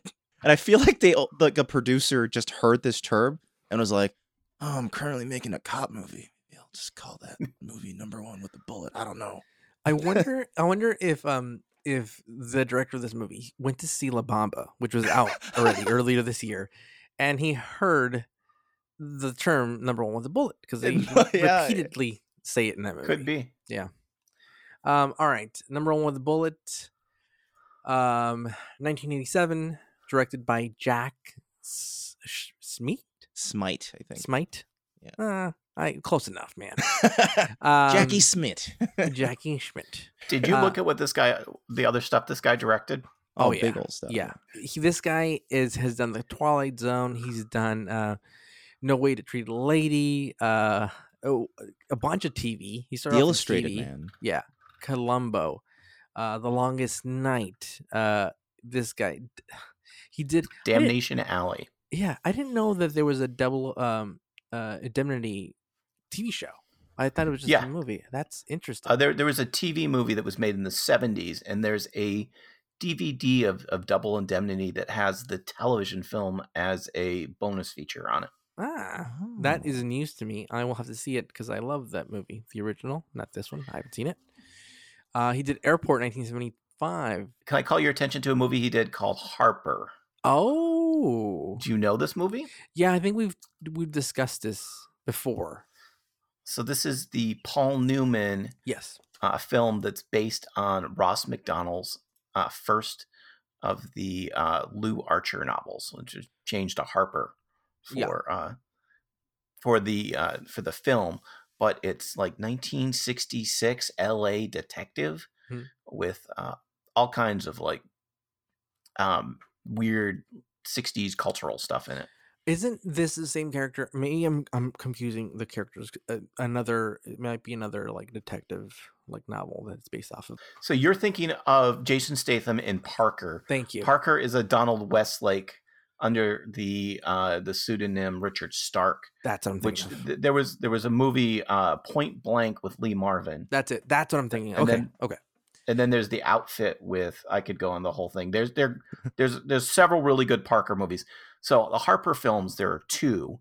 There's Harper, and then there's one called The Drowning Pool from '75, and then unofficially there's a film that um, Newman made with uh, James Gardner towards the end of his life, where he's an aging PI, and the the theory is that it's an unofficial kind of sequel to these Harper films Ah, that is the, these characters, you know, at, at the twilight of their lives. That's so- I, I didn't know that. That's very cool. Mm. And that's that's what I confused those. Well, it's it really I confused a bunch of those like 60s, 70s like Yeah. novels that got to turn into movies. They all are melding into one in my brain. Um, how like wasn't Die Hard based off of a novel too, like a 60s novel? Yes, it is. Right? It's, Yeah. ba- it's based off a 70s novel that's a sequel to a 60s novel. And the 60s novel was made into a film with Frank Sinatra The playing detective, the right, or something like that. What? Yes. Yeah, yeah. It's called The Detective. Um, And that's why Sinatra had to uh, had to off, right? pass on Die Hard before anybody else could be offered the role. Yeah, and by that time Sinatra was really fucking old. He wasn't going to Yeah, be saving well. anybody from anything. Um, That would have been a different film. yeah, Wait, you said yeah. you said Sinatra had previously made a movie based on Yeah. Yes. So, so Die he's- Hard is a sequel to this movie called un- not, not unofficial because it, it officially was a sequel. It's a sequel to The Detective, uh, Sinatra Yes. made it when he was really Fascinating. young. Huh. That's, a, that's, a, that's an interesting like there's an interesting history then of Sinatra movies being either remade or sort of sequeled and then becoming Yeah. much better. Yeah, yeah. So if you if you read the book or see the movie of the detective, they're kind of ahead of their time for the '60s with the way they deal with homosexuality. Hmm. And the book that Die Hard is based on was written in the '70s, and it's the character from the detective, and he's the father of the woman who works at the uh, the corporation that is taken over by terrorists. Oh, so they it's not kind it's not his wife, it's his daughter. recontextualize that. Okay. Yeah. okay, Yes. And in the book, doesn't she die? Doesn't she fall to her death? It's been so long since I've I read the think so, book. I, I don't, think I don't, don't recall. Yeah. But all these characters, all these goddamn 60s and 70s detective guys, they're all melding Yeah. into one. It's it's all Frank Sinatra now. at, at any rate, this this guy made the, you know he made this film Harper, which is a, a solid you know crime detective film in the in the '60s, and then towards the end of his life, he's making this film in 1987. Yeah, yeah. Um, I'm gonna give us like so. I'll read the rough IMDb synopsis, and then I'll let you guys take a take a take the lead in this because I feel like Marvin is the one who loves this fucking movie. um, a pair of detectives, uh, a pair of detectives, uh, investigate a murder and discover a trail of corruption and criminal activity that lead right back to their own police department. Boom. Uh, this movie starts stars uh, Robert Carradine and Billy Dee Fucking Williams. He is Billy the D. coolest Williams. motherfucker in the movie. He Yes. like Yes. I the the main flaw with the movie, I'll say. I mean, like it's for for um like you know one of these like you know buddy cop like kind of action movies. You know, it's pretty it's pretty standardly well made. But the main flaw is that I wish Billy Dee Williams was the main character and not Robert Yes. Carradine's character because 100%. because it's just like it even starts off with him in the jazz club and you see him playing the trumpet and you're like oh he's gonna this is gonna be a real cool movie yes, yes. because it, it almost looks like he's actually playing i'm not sure if he is but then uh to some degree but then also like it's just like the entire scene is set up as if he's gonna like go up to that lady and just like be the suave person and then when robert carradine enters the scene you almost think he's just some sort of sidekick who like Mhm. is just like cock blocking him but then it turns out he's the main character Yes. and you're I like have cock blocking written down in my notes. Oh my god. and it's like everything about him, about Robert's character, his name's Barzak. Their, their characters are a little names are a little bizarre. It's Barzak and Hazeltine. A, Yes. a very interesting set of names. But The- also it's just like everything about him, I wish he would just stop. like stop harassing your ex-wife. Like she clearly doesn't want it. Stop like, you know, giving in to your mother over this Mhm. like played played by Doris Roberts. yeah, who was just Who's be- great. Who's being Yeah. Doris Roberts. She's just Yeah. doing what she does. She was she's been Doris Roberts all her life. She doesn't know. how to play any other character but Doris Roberts, the mother to every character on TV Yeah. and movies. Have you have you ever seen the the role she played on Saint Elsewhere? I have not. no, no. I believe she might have won an Emmy for this. She she had Oh. a, uh star like a guest starring role in like one or two episodes of uh, Saint Elsewhere with James Coco, where they play. Um, they're not a couple, but they're like uh, homeless friends that watch out for each other, and it's great. Hmm. Hey, um, Eric, I I was just I just barely dipped my toe into this thing. Um, what what I'm about to mention, and maybe you could shed some more light into it. Do you do you know what I'm talking about? The the there's like a weird like theory. So Saint Elsewhere is a show where it ends, and it's the the little boy The- right in the globe. Yes, it's Oh, it's the thing. Tommy Westphall universe. Yes. theory. Can you Yes. can you uh, amuse us a little bit by Sure. just giving us the So- like the rough? famously the last episode of Saint Elsewhere ends with the two doctors, the two main doctors, um, in an apartment together, and one of them's obviously the father, and the other one's the the younger doctor is the working father who's come back from working on the construction crew building Saint Elsewhere, and his son, who is autistic, is looking into a snow globe of um, of Saint Elsewhere, and the the theory is that it's all in the kid's head. Now, because characters from Saint Elsewhere have crossed over into, uh, especially Homicide: Life on the Street, Mhm. the theory is that now Homicide: Life on the Street is part of the Tommy Westphall universe. It's all in this kid's head, and because Detective Munch from Homicide: Yeah. Life on the Street has been on so many other shows, that brings the those shows into the Tommy Westphall universe theory. Yes, and brings in a million other shows. You wouldn't even guess half the shows, Yeah, and you wouldn't remember the other half. Eventually, You're you like, can bring in everyone. and eventually you Just get, you about, get to like Friends and like modern like TV shows. Like it, it Yeah, c- it comes down to like it because it it like infected because of the way like crossovers work it infects everything and and if it holds true i don't know why they haven't made a movie or like a or like a tv show that revolves around tommy so westphall the, character from uh the from Saint Elsewhere that came to Homicide: Life on the Street is Mm. played by Alfre Woodard, who plays the, the same doctor in both shows. that's right Additionally, the writer slash showrunner for Saint Elsewhere went on to be the one of the writers slash showrunners for Homicide. So that's the tie. Yeah yeah and I then think his and then Tom Fontaine. and then characters from like homicide uh, guest Yep. starred in other shows and then those people Law and Order. So in fact, yeah. So in fact, Oh, like yeah. so, Law and Order characters also like went on to guest star in Yep. other shows, and so it's like a weird infection, a weird virus that just keeps keeps spreading, and it all There's a website to- out there that you can that you can look at that goes into it. So There's like a Yeah. weird tree that follows all the Tommy Westphall like like universe. Um, but yeah, that's what you you brought up St. Elsewhere, and that's the first thing my head went to is like I went down this crazy rabbit hole one day, and I was like, oh my god, dude, why hasn't anybody made this movie? And I tried to like break down something to to to try to write, and it was like, no, this is Well, too much for me. well, So it- would this doesn't like- need to be a movie. no, no, Yeah, It needs to be a YouTube like like 30 minute like well produced video. yeah, yeah, yeah. Um, all right, back to number one with the bullet. Um, Marvin, take it away. You, you. I feel like you. This this movie got you. well, it's it's primarily because of Billy Dee Williams. Because it's like Oh, no yeah. matter what he's doing, he's so fucking cool. like Yes. even when he's at Yeah. his lowest point, which is him uh on a plane and he's terrified of flying. But but he has this like audiobook, I guess, on a little cassette tape just playing next to his head and he still looks super fucking cool, scared of flying. yeah. like And the n- entire movie. And he just goes around. There's a scene where they're just at a at a Mexican restaurant, and like as he's ordering, he just basically picks up a girl.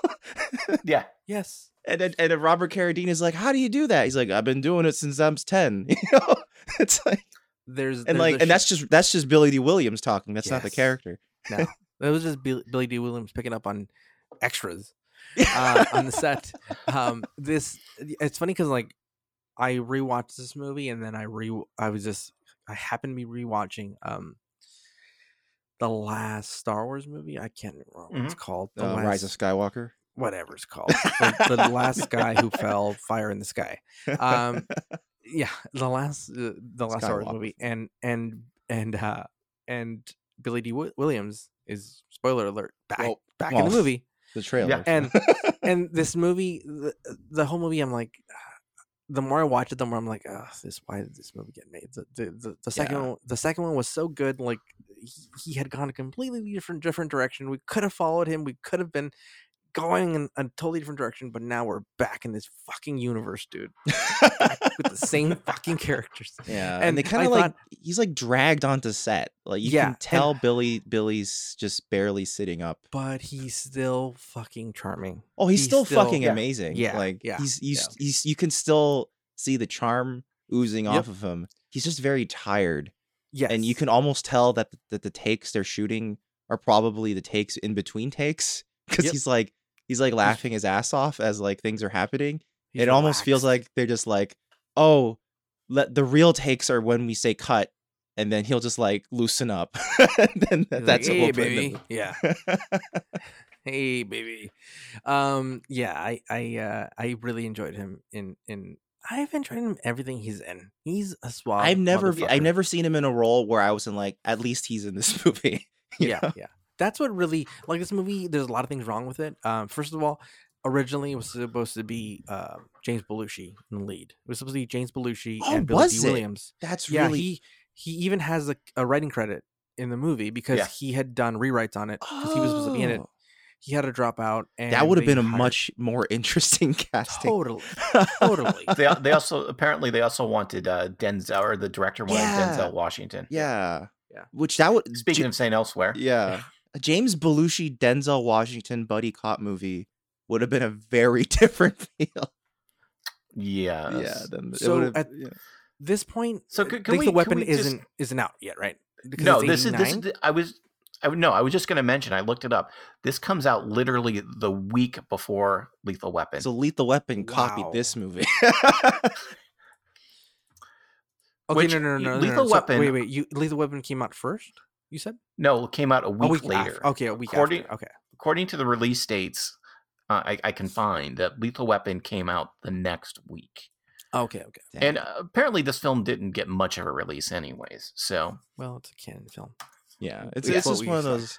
Yeah, it's just one of those like we made it really quick, and it's a it's a So I- I- bizarre setup because apparently they're supposed to be undercover detectives, yeah, but they have one undercover mission at the beginning where they're So they're this- in drag. this film is just weird. You know, this is it's interesting in that there are two branching paths a cop buddy film of this era can take.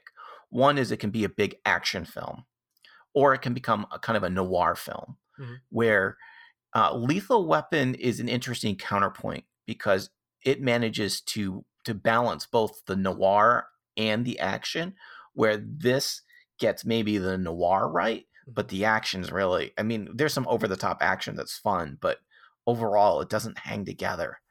Yeah, Yeah, the plot itself, like he he like um Robert Carradine's Berzak, he just constantly wants to get this the Costa guy, and you're like, Yeah. why? Why do you want the Costa so bad? He's like, Yeah. doesn't they never really he just hates him, I guess. And then Billy Dee. There's Williams, no real is- setup. yeah, there's no real setup as to why he hates him. He just suspects he's selling this black tar shit, and mm, then Yeah. Billy Dee Williams the whole time is just like, man, I just want to go off and fuck some girls and do my karate or my tai chi. I think he's doing tai chi Yeah. and play my Yeah. trumpet, my tiny trumpet that I carry around in my pocket, and and that's that's my police career. The- but he always this- goes along for the ride. That's the thing. oh thing. totally It's like And- it's like Berzak is keeps coming up with these harebrained schemes that like just always happen to end up working out to some extent. But uh, you know, Billy Dee. Williams just keeps going. His name's Hazeltine, so Ha- and then Hazeltine keeps going along and just being like, you know what? I'm in this for the long haul. I've already fu- you've already fucked up my life enough with all of these crazy schemes. I'm in it deep. You can't give up on me now. That's that's like his big like speech at the end of the movie where he's saying, "How can you be giving up? You fucked me over already so much.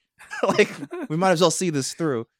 And Uh, go ahead. this, go ahead. this, there's so many goddamn actors in this too. I, I, I watching this, I'm like, oh, I forgot uh, Valerie Bertinelli's in this, and Yeah, Peter yeah. Graves, Doris Roberts when she showed up as as uh, as um Berzak's mom. I was like, god damn it, she was always that age. She was she was never she was never she was always like the the older mother in every goddamn movie. She was never a young young actress. She never played the girlfriend part. I, I think she had just come off playing the the uh, receptionist Remington Steele at this place Really, at this point in her career. Yeah. Um, what I do have to say about this movie, and we we briefly talked about about it uh in a previous episode, um, not of the Cannon film series, but I want to say like two three episodes back, we discussed um, Hard Ticket to Hawaii, the Andy Sidaris Mhm. movie, and what what Andy Sidaris never got, and what these guys got is that at least they're both. I would classify them both as B movies, but the Cannon films had something or most of them had something about them that i think it was just like higher production value or like they look like real movies where you look at the Sidaris movies and you're like well clearly he's copying these movies so his Yeah. like it's like he's copying a b movie to make a c level movie it's really weird but but like i kept thinking of like these would be this would be amazingly funny if it was um, Andy Sidaris. directing this thing. So well, they have. I, I Go ahead. I would rather watch a Sidaris film than this, to be honest.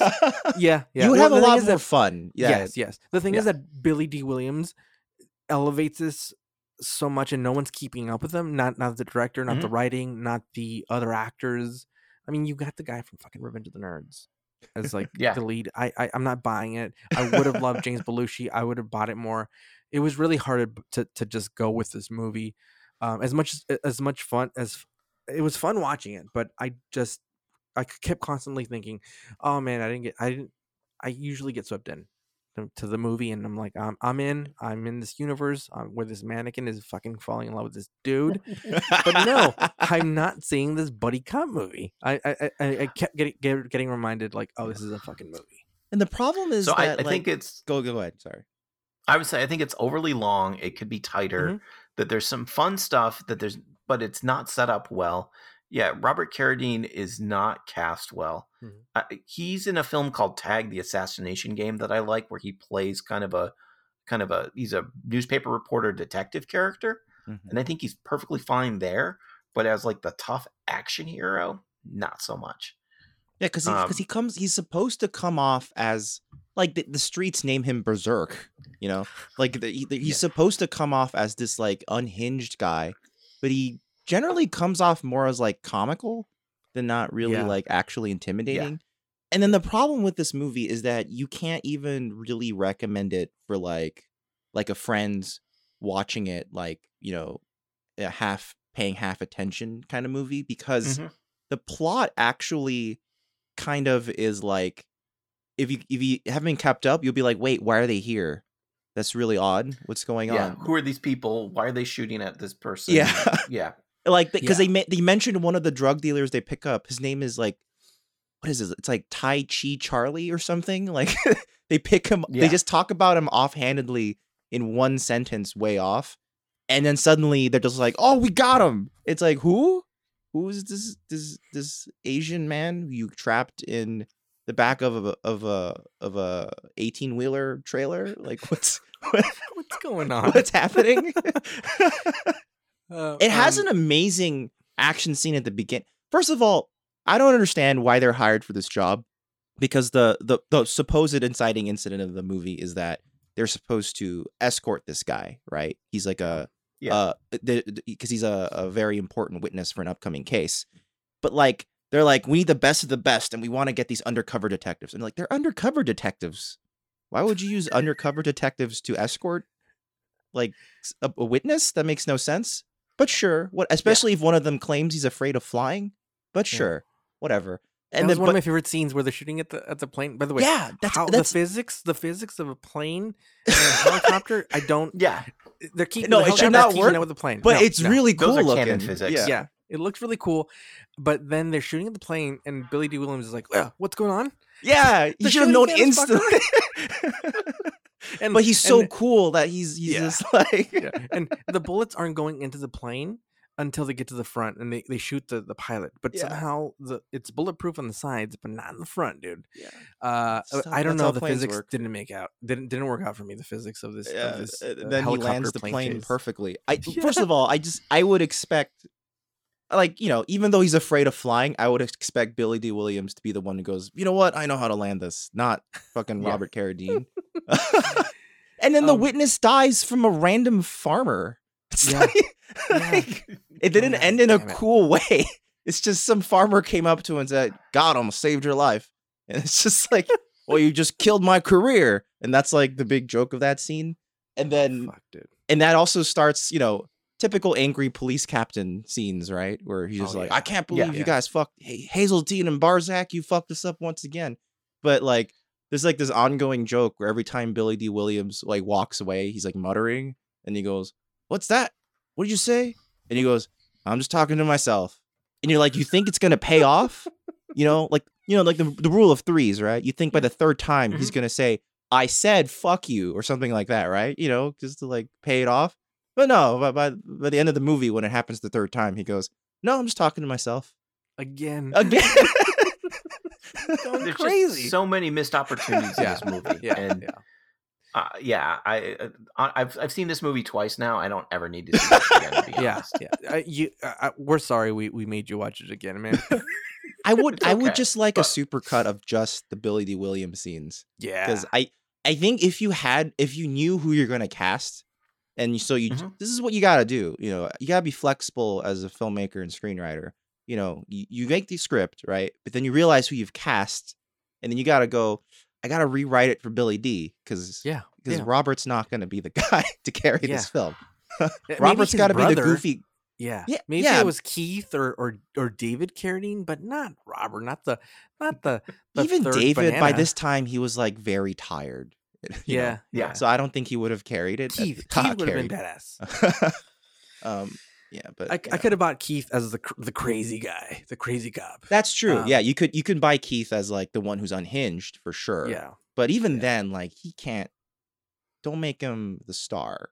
Like There's- You know what? I, I've been rewatching Hill Street Blues. Just pick any of the tougher guy actors from that oh, for show sure. and put them in the role because this is right when Hill Street's winding down. You know. Yeah. So yeah. Um, uh, let's wrap this up with this one. I think. Uh, any final thoughts, and then let's give it um its proper. What? What's, So I just wanna sh- proper format of this. Th- This is this is you know use use the VHS to prop up a, a table leg. Yep. Yep. So I, I want to if people want to see Billy Dee. Williams in a buddy cop film, check out Fear City, or check out uh, Nighthawks. Oh, Yes. Both superior Yeah. films. Yeah. I would say this is not a good. This is not a good party movie. Th- th- It's not wild enough to like be like playing in the Oh, no. background at a party.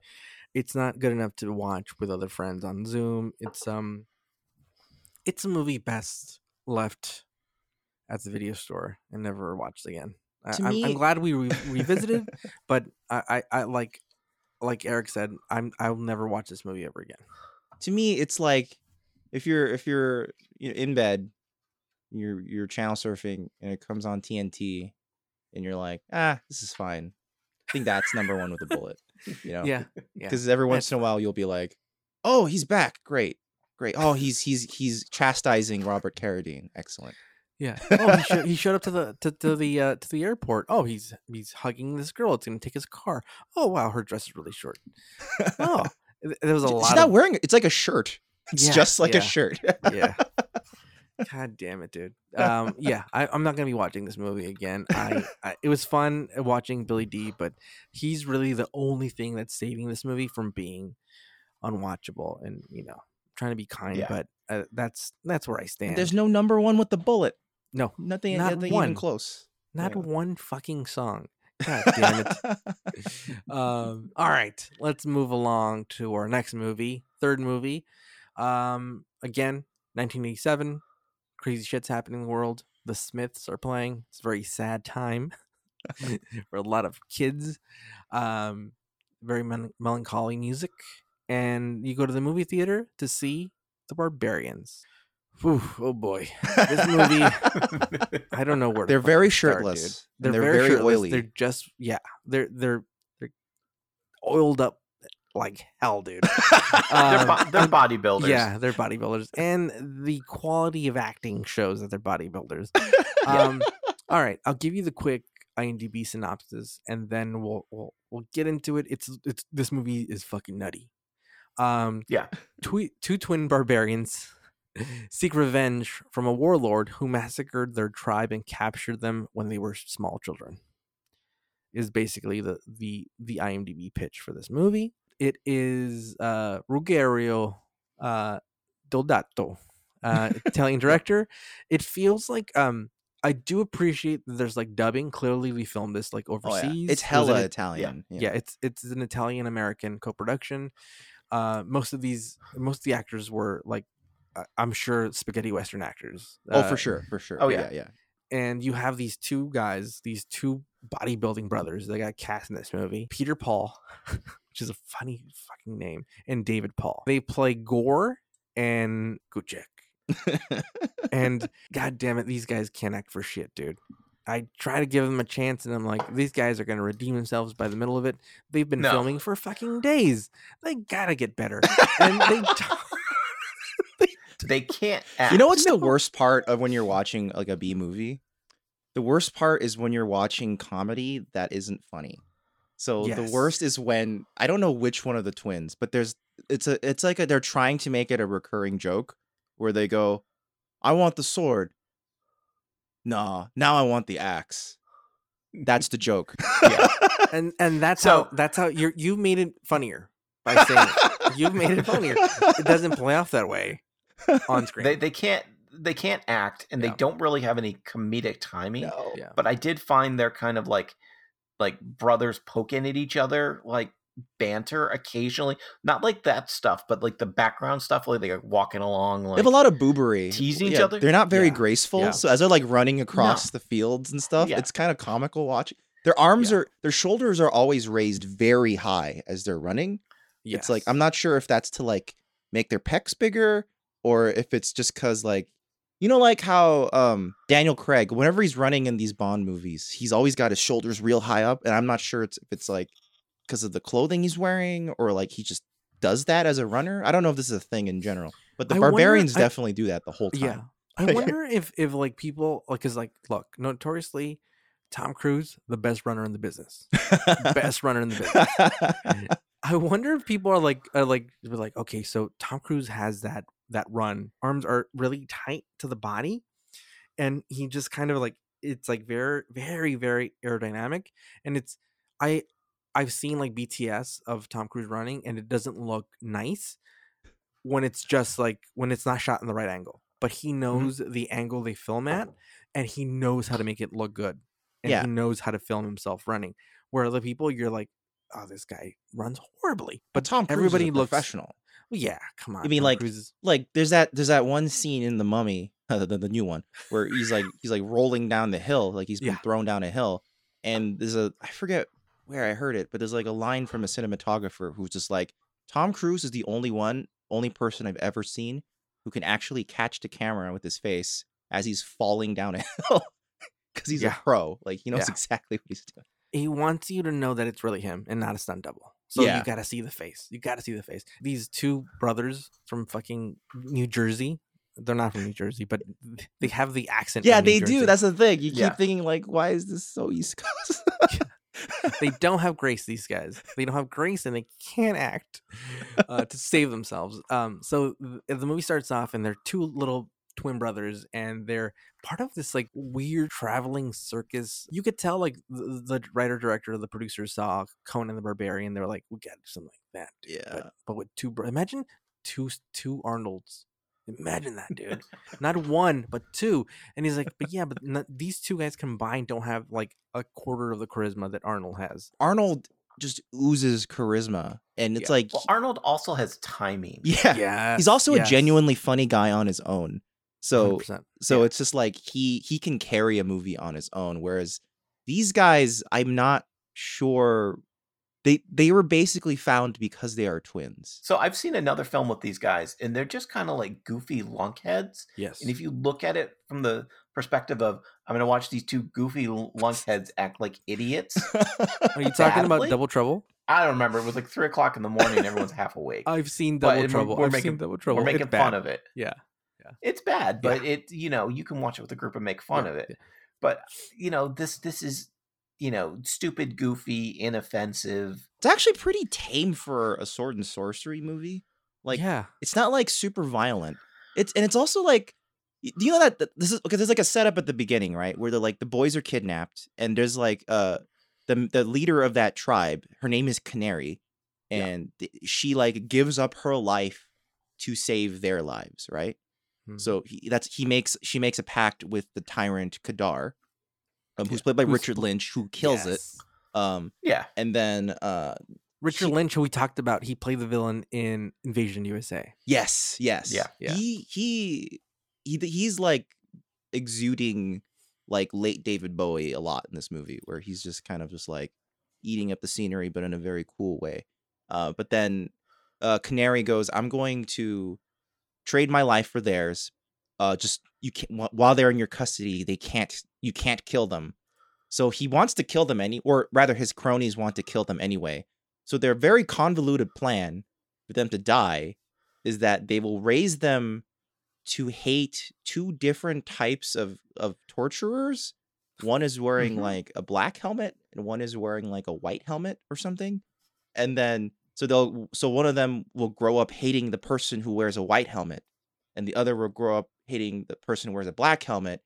And once they're big and buff and strong enough, they're thrown into this barbarian like fight pit and they're made to Like, wage like Gladiator. yeah gladiator but but very narrow and Yeah. with like 20 people Kind of like Thunderdome, a little Thunderdome-ish.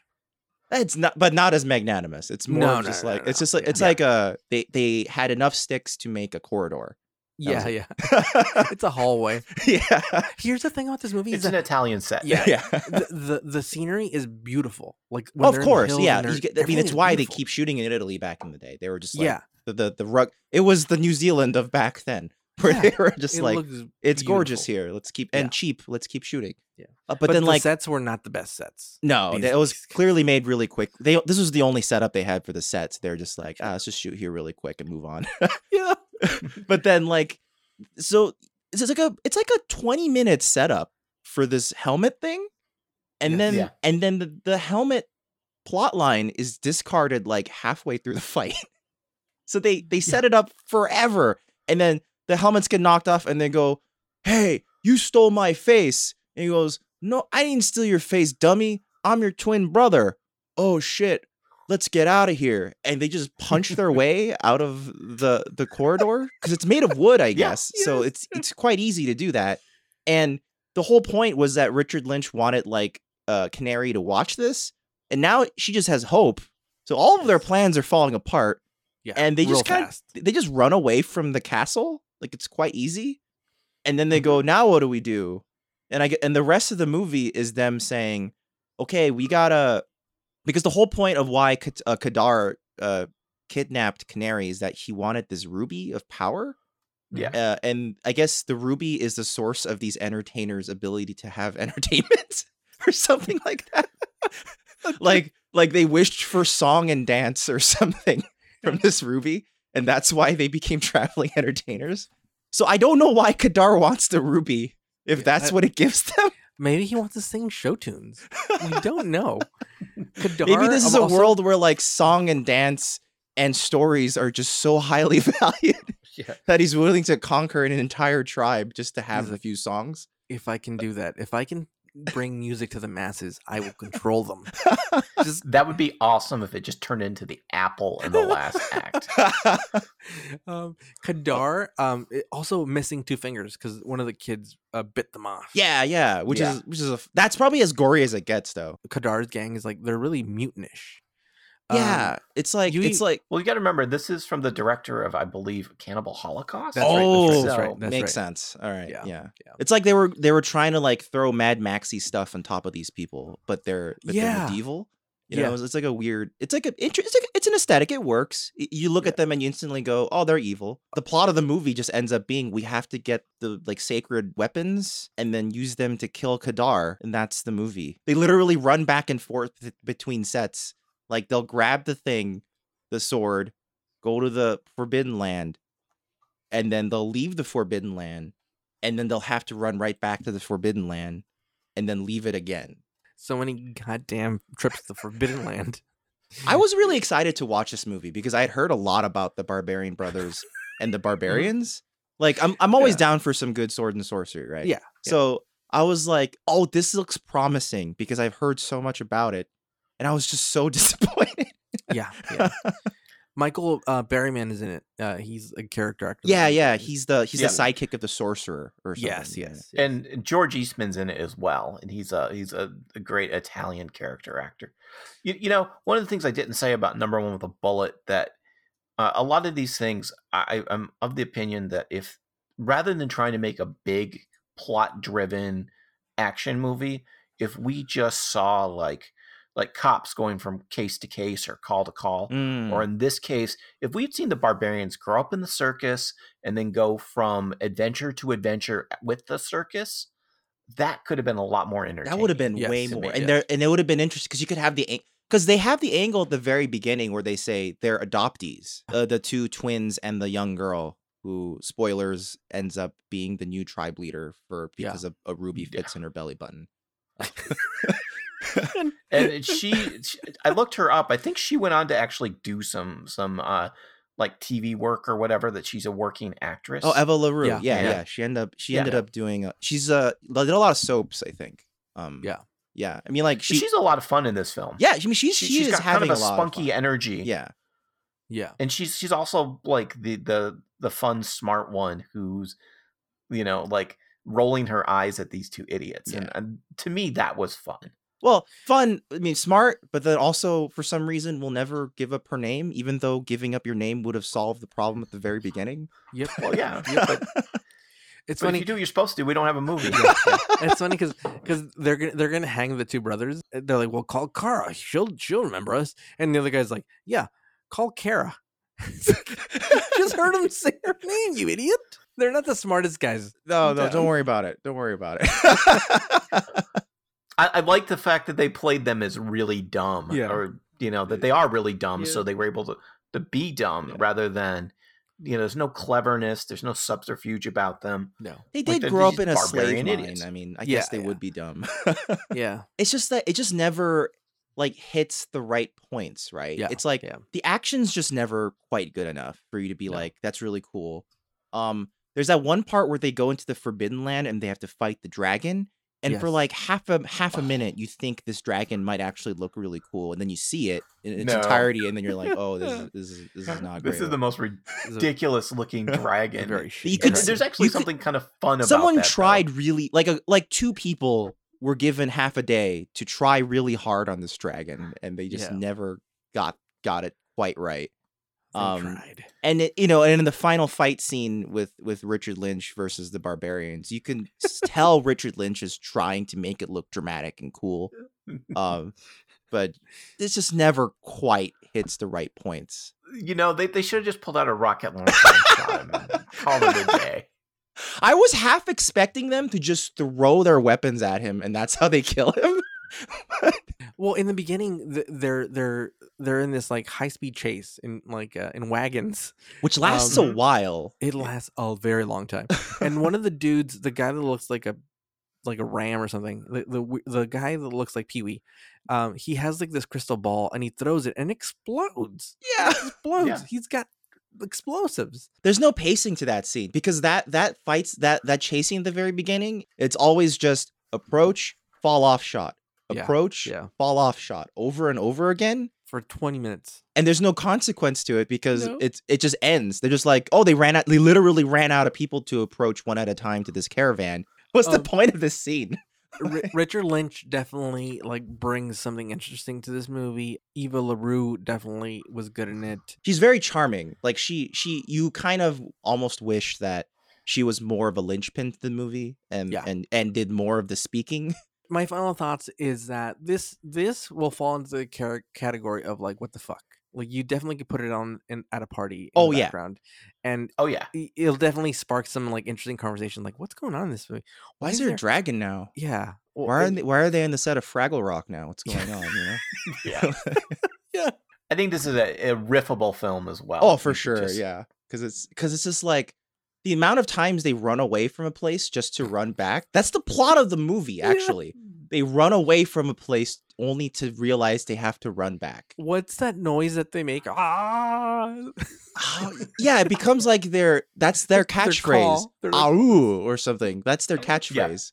That and oh, I don't like that. Give me the other thing. That's the thing. That's why I don't fully. I'm not. I don't fully br- blame the Barbarian Brothers because just Yeah. as written, that is not funny. You you could you could get the best actors in the world. You could put fucking George Clooney and Laurence Olivier in that role, and they have them try to make this like charming, and they they just will not have a chance. I want Brad and Leo to do it over Zoom. yeah. on to our last movie of the evening Oh Uh, Oh, yes we save the worst for last. Hold on, strap in. Uh, we're gonna be talking about Down Twisted, also known as Treasure of San Lucas, which I kept thinking, like, are they? in- They keep saying San Lucas. Are they saying Cabo San Lucas? No, it's just No. some sort of fake South American country. I, I guess it doesn't matter anyway. The mo- the at least the transfer I saw on Amazon, the movie's so fucking dark you can't even tell what country you're Yeah. in. Oh yeah. and it's like a lot of movies in the 80s they wouldn't use the the name cuba like a lot of movies take place in cuba but they don't say it they made a fake country called valverde for movies and that's where commando takes place and this Yeah, is yeah. what san lucas feels like uh someone didn't want to make it What puerto what rico movie do you think they were? What movie do you think they were riffing on when they made this? So I, I was thinking, "Romancing the Stone" is what they were probably going for. I, I guess if he Yeah, I had the could plot of like, oh, we have to go along and we're not we're not it was Yeah. accidental and blah blah blah. That makes sense. Yeah. So let me let me go ahead and just really quickly read the the plot Yes. from uh, Wiki. Yeah. a naive, good-hearted Los Angeles waitress does not think twice about helping her troubled roommate. Her help lands her in a central Central America, fleeing for her life with a grungy mercenary. Oh. That's barely true, I guess. barely Let me just say, I was disappointed by this film. yeah. hundred because percent I, I liked the previous film that Albert Pyun and Carey Lowell made together, which we reviewed, which is Dangerously Close, which I really liked a lot. This ha- film has a solid cast. It has some ridiculous imagery, but it's just a mess and a bore. yeah, the like the problem is okay, it's it's an hour and like 16 minutes or something. It Mhm. barely makes that. You can see it's struggling to make that runtime and it feels so long. like Yeah. Yeah. and it's like and like like i had so many questions while watching the movie because i was just like why why would maxine get in the car with michelle? Okay so okay here's how here's how she ends up in central america. Okay. Her old roommate the main character's name's maxine. Her roommate drives up next to her says get in the car. I need help. And she does? For some reason? Mhm. and then they get to a parking lot and her car explodes. Michelle's car explodes. So Maxine's like, holy shit, Michelle's dead. There's that then there's just some guy there who at the time you think is named Reno. And he goes, uh, what who was what happened here? Tell me what happened. And then they get knocked out, and then they end up in Central Central America. and you're like, the fuck is, what the fuck is happening? Why why did why did Maxine get in the car? If if I had an old roommate who drove up next to me and said, "I'm in a lot of trouble, get in the car," Yeah. I'd be like, "Get the fuck out of my face!" Yeah. like, yeah. I don't No, want to see you ever yeah. again. like, I would look at them and go, I've seen this movie and it doesn't end well for Yeah. either of us. Bye. We're gonna And- end up in, in, in Valverde or San Lucas. so like so like Maxine is a gigantic idiot, but then also everyone else in the movie is a giant asshole. So there's nobody in this movie I like. Like like the the the male protagonist of the romancing the stone part, he's just a complete jerk. Like he Yep. just he just not only lies to her the whole movie, he ends up not actually so the as the movie helpfully lays out in a in a plot card at the very beginning of the movie, there was apparently some sort of heist for it's like it's called a crucible, I think, that they're trying Some kind of magic junk. yeah, or- some sort of yeah. like like very culturally spe- significant Yeah. MacGuffin from the the country of San Lucas, hence the treasure of San Lucas. Uh, that they're that they were supposed to steal, then replace with the replica, but something in general went wrong, and it's just like that's fine. That's a fine premise. But you realize why you needed that card at the beginning because as you start watching the movie, you're like, Mhm. I have no idea what's happening. The only thing that's anchoring me to any sort of plot is this one card at the beginning that that told me eventually we'll connect back to some sort of like heist plot. Um so then Reno presents himself as he's some sort of like like insurance investigator or something. But then as the movie goes, it turns out like he's going to be he's he's part of these six thieves that was going to steal this rep this priceless crucible thing but it turns out it, it was like went wrong for some reason but you have no idea why it went wrong you're not quite sure who's double crossing who and i guess they're trying to get it for some sort of ceo but i don't know why the ceo wants to steal the crucible other than maybe he's just an art dealer like it's it's there's so many questions yes. so many questions. Eh, have, have have either of you ever seen the, the Robert Redford film, The Hot Rock? I have yes. not, no. Yes, I have. Okay. So that is based. That's the based on a novel by Donald Westlake of uh, this character named Dortmunder, which is a series of comedic heist films or books. They made a couple films. Most of them are bad. Hot Rock is the best one. Mhm. This needed to have, to me, a- a Dortmunder kind of heist gone wrong, where things start going funny. Yeah. basically, um, that's what you have the cast for. Charles Rocket's a comedic actor. Mhm. But they're trying to Um, play him like you know- completely cool, which is really weird. Yeah. Except for the very last scene where he starts like hamming it up and going, "I think this is going very well," and you're like, "Where the fuck did Yeah. that come from? Like, why is he suddenly a Joker? It doesn't make any sense." Carey Lowell could do comedy. She's she's adorable in this, but she's not given much to work with. Uh, Courteney Cox has one scene and she's perfectly fine in it. She's barely a character. She just, she just goes, "Oh, what Yeah. are you up to? A She- job interview?" Haha. and that's She's it. got one scene and she knocks it out of the park. Great, fine for her. Um, but the, you know, some of the rest of the cast, you know, are given a little bit to do, some of something to do, but not enough. Uh, I really think that, that this falls in the scripting department oh, fuck. and the padding department and that's what that's what killed it you know if it had that kind of fun comedic romantic heist like romancing the stone or like a dortmunder then i think it could have been a lot more successful but i don't know if they ran out of money or if they ran over their head it's a or- conceptual issue, I think, because you don't even see the heist. Yeah. You just are told the heist went wrong. that's true and also it's just like i don't know it just feels like like you said people are miscast and they're not quite sure how they're Mhm. supposed to act their roles like Yeah. like I like i don't know who who's i don't know who the guy is who plays like the bleach blonde guy who's just like so that's Thom Mathews who's most famous for being uh, in return of the living dead where him and james Karen are the two guys working in the the you need a medical supply and he's great with with james Karen to work off of in in that movie. Yeah in this So one he he's just got the chops yeah. but he's just trying to Yeah. he just kept reminding me it, it remind like the this is really specific the the way i thought he was acting but i was like thinking in my mind i was like i got it it's like if michael rosenbaum decided to cosplay as spike from buffy the vampire slayer and was just being an asshole and that's that's that character because he just had that tone the whole time also the guy who the the, the, the guy uh, charles rocket plays reno he's just Mhm. greasy the entire once they reach south america or central america he's just head to toe covered in glycoline like grease like he is yeah.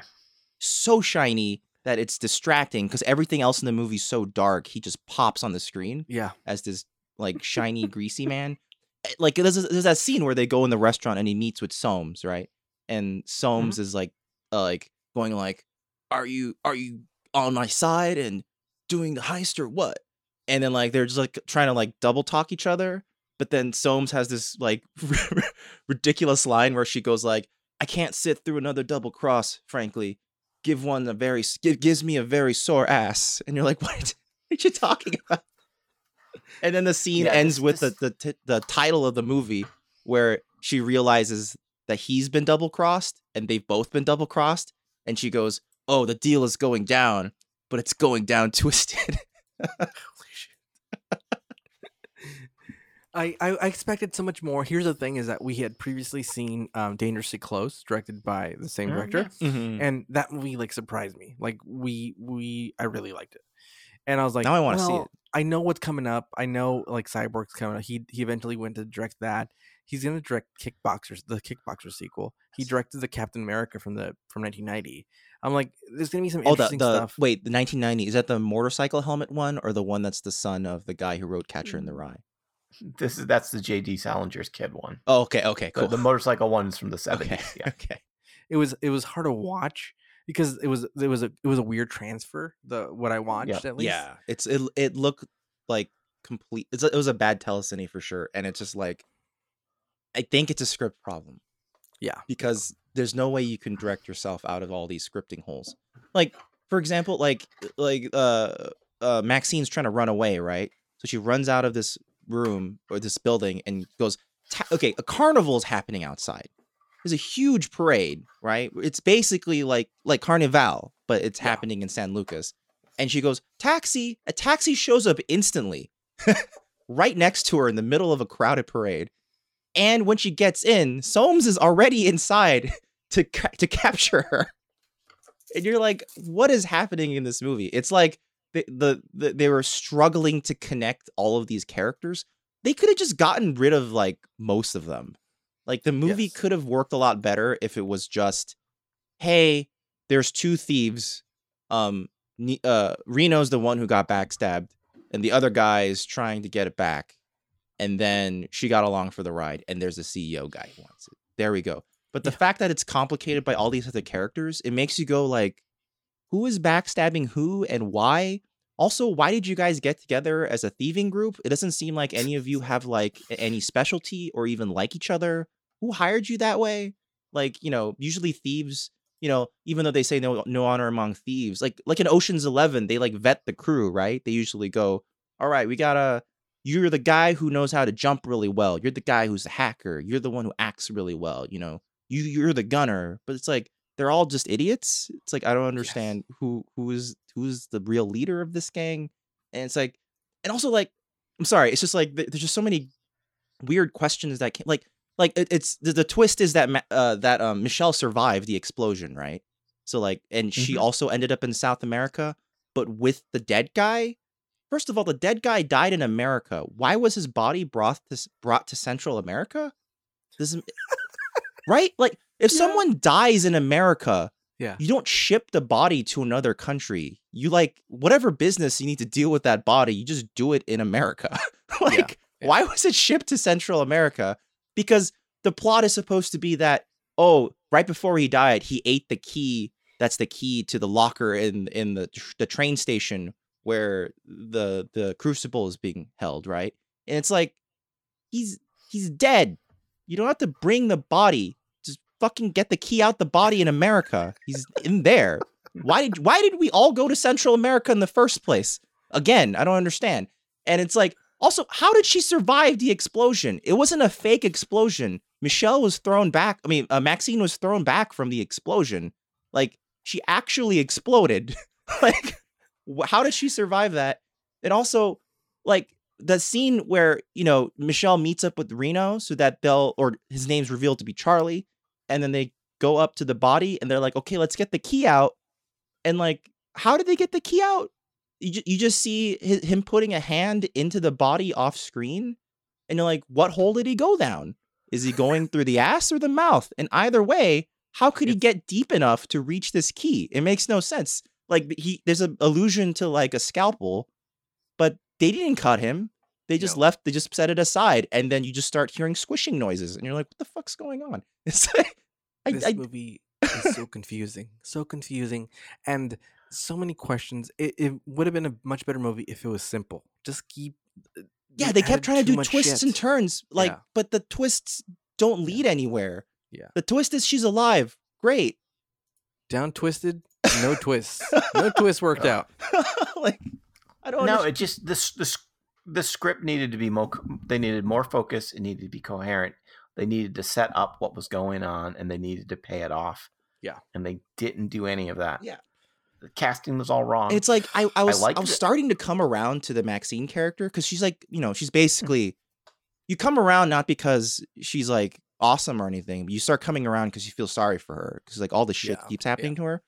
Yeah. And then like the, the I turn on her again when she she sees Michelle in the taxi and she goes, "Oh my god, fuck you, Michelle. I can't believe you did this to me again. I want you when we get home, you're moving out of the apartment." And you're like, "You're trapped in another country about to die over some sort of national treasure theft. Her leaving the apartment is the least of your worries right now." Like, let's Yeah. discuss living arrangements when this is all done. Who the fuck gives a shit about your apartment right now? When our lives aren't in danger, we could discuss that. Until then, shut the fuck up. Let's just remember that the two years later, Carey Lowell winds up in, in a much better adventure film that takes place in Central America, What's it called? which is License to Kill. Oh, Yes. okay, okay. Yeah. Oh, of course. And it's just like, uh, and I guess we should just explain how the movie ends. The movie ends with them doing like some sort of crazy triple cross at the end, where like, uh, yeah, they get the key. They go to the. Tr- everyone ends up at the train station. Uh, they give they open the locker. Reno opens the locker, gives the crucible over to CEO guy. CEO guy walks away scot free, and they get a bunch of money in the bathroom, right in the in the Yeah. train station bathroom. And as each person walks out, uh, carrying their money, they get arrested one by one by the San Lucas like military occupation, and then for whatever reason, it's not explained at all when Maxine leaves with the money because like even Reno like he's trying to do like a whole like oh I'm to I'm to improvise. I'm to take Maxine as a hostage a fake hostage and go oh, get out of here or I'm to shoot her. And then there's they're trying to make a comedy scene where like the the room is so filled with uh with military people that there's it's like it's like 50 guns on him. So he's just like ah okay I was just joking and this is when he starts like acting like like a ham and it doesn't make any sense. He, starts going like i think this is going really well. And then, and then uh so he loses his money too right? But then she's left holding the suitcase with like three million dollars in it right? So the, the head of the military guys for some reason opens the case. He goes hmm that's a lot of money. He takes like five stacks and puts it in his own pocket then closes the suitcase and gives it to her. And you're like, "What? Why does she deserve the money?" Yeah. And, and then and then she looks at the the camera and starts smiling and you go, "Jesus Christ, they're going to freeze frame the movie and end here, aren't they?" Cuz she puts on the sunglasses and everything. Yeah. And then you go, "Oh, wait, no, they didn't stop here." Okay, weird. Where are they going? Then they cut over to fucking a Reno, aka Charlie, who's now part of like a prison chain gang, who's like trying to be funny because they're like saying, uh, andale, keep moving, right? Because he's like being lazy. And the joke is like, haha, you know, I asked for a beer, a hotel room, and a lay, if you know what I mean. And they're like, get, get fucked, you idiot. And then they kick him down the ditch. And then for some reason, for some reason, I still don't understand this. She shows up in a limo to like pick him up and save him. And you're like, why the fuck would you ever go back Yeah. to save this asshole? You already got out of the movie scot free with $3 million. Why spend a single dollar of it, of it on this piece of shit? And then we end up with this really, really long ending scene where they she's like, "Oh, let's go to my yacht." And the joke, I guess, is supposed to be that the yacht is just like a regular boat. And they're like, ah ha ha, isn't that funny? And then they have a, a scene of them like kayaking over to that boat. And then they start kayaking. And it's like, okay, we're going to fade out. You're, you, we know how the movie's ending. We're kayaking over to this boat. And like, you can, like, and you could hear Reno's lines being like 80 yard in. He goes, oh, look at these seagulls fly past. Oh, you know, you know, I, once we get to, it's gonna be fun once we get to the yacht. Ah, ha ha ha ha ha ha. And you're like, and cut, and cut, cut now, and it goes on for like another thirty seconds, and then the movie finally fucking ends, and they still pad it out by trying to do that thing where, like, you know how at the end of a movie you show like clips of them from fun mo- moments earlier in the movie to go like Yeah. this was t- this was this was like Carey Lowell. This was Charles Rocket, right? But the thing is, they have that montage, but they don't put the credit on it. So it's just a montage of moments from earlier in the movie for no reason, set to this. I forget what the, I forget what the song was, but it was just like it was like an ironic song uh, based on the movie, and it's just like, can you be any more transparent that you're just trying to break like 75 minutes runtime so you can put it in a theater? like, Yeah. Yeah. it was it was a miserable experience th- these last 20 minutes because I hated everyone.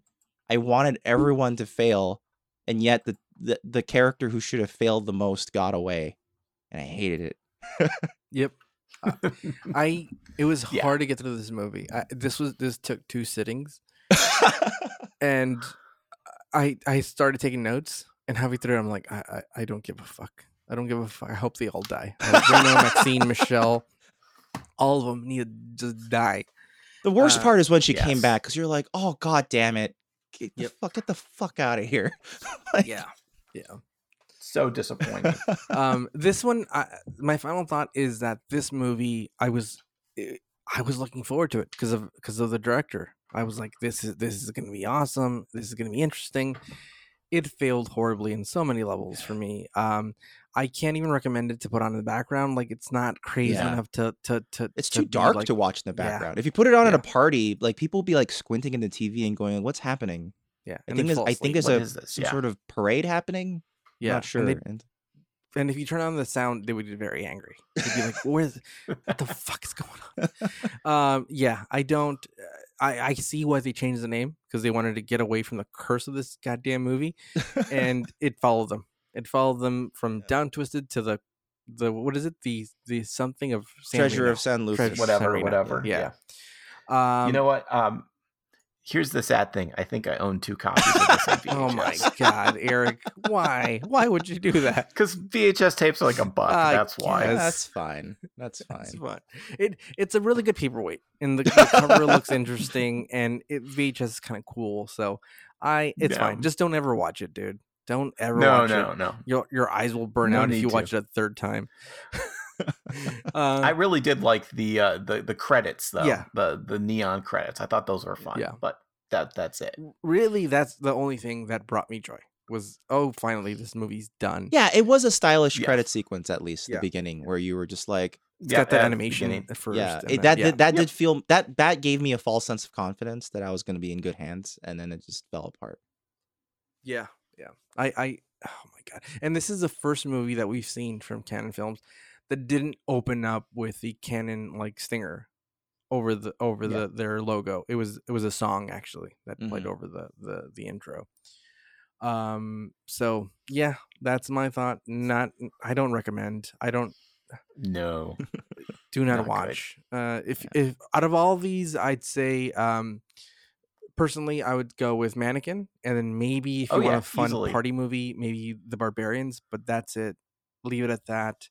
Um, what would you Yeah. you guys think? yeah, Same, I right? think like the barbarians, like it, that's given given the times you're currently in, where you know we're all stuck at home. Yeah. So if you want to do a Zoom or what was the other thing you you said screener something like that for yeah, for yeah, yeah. screener.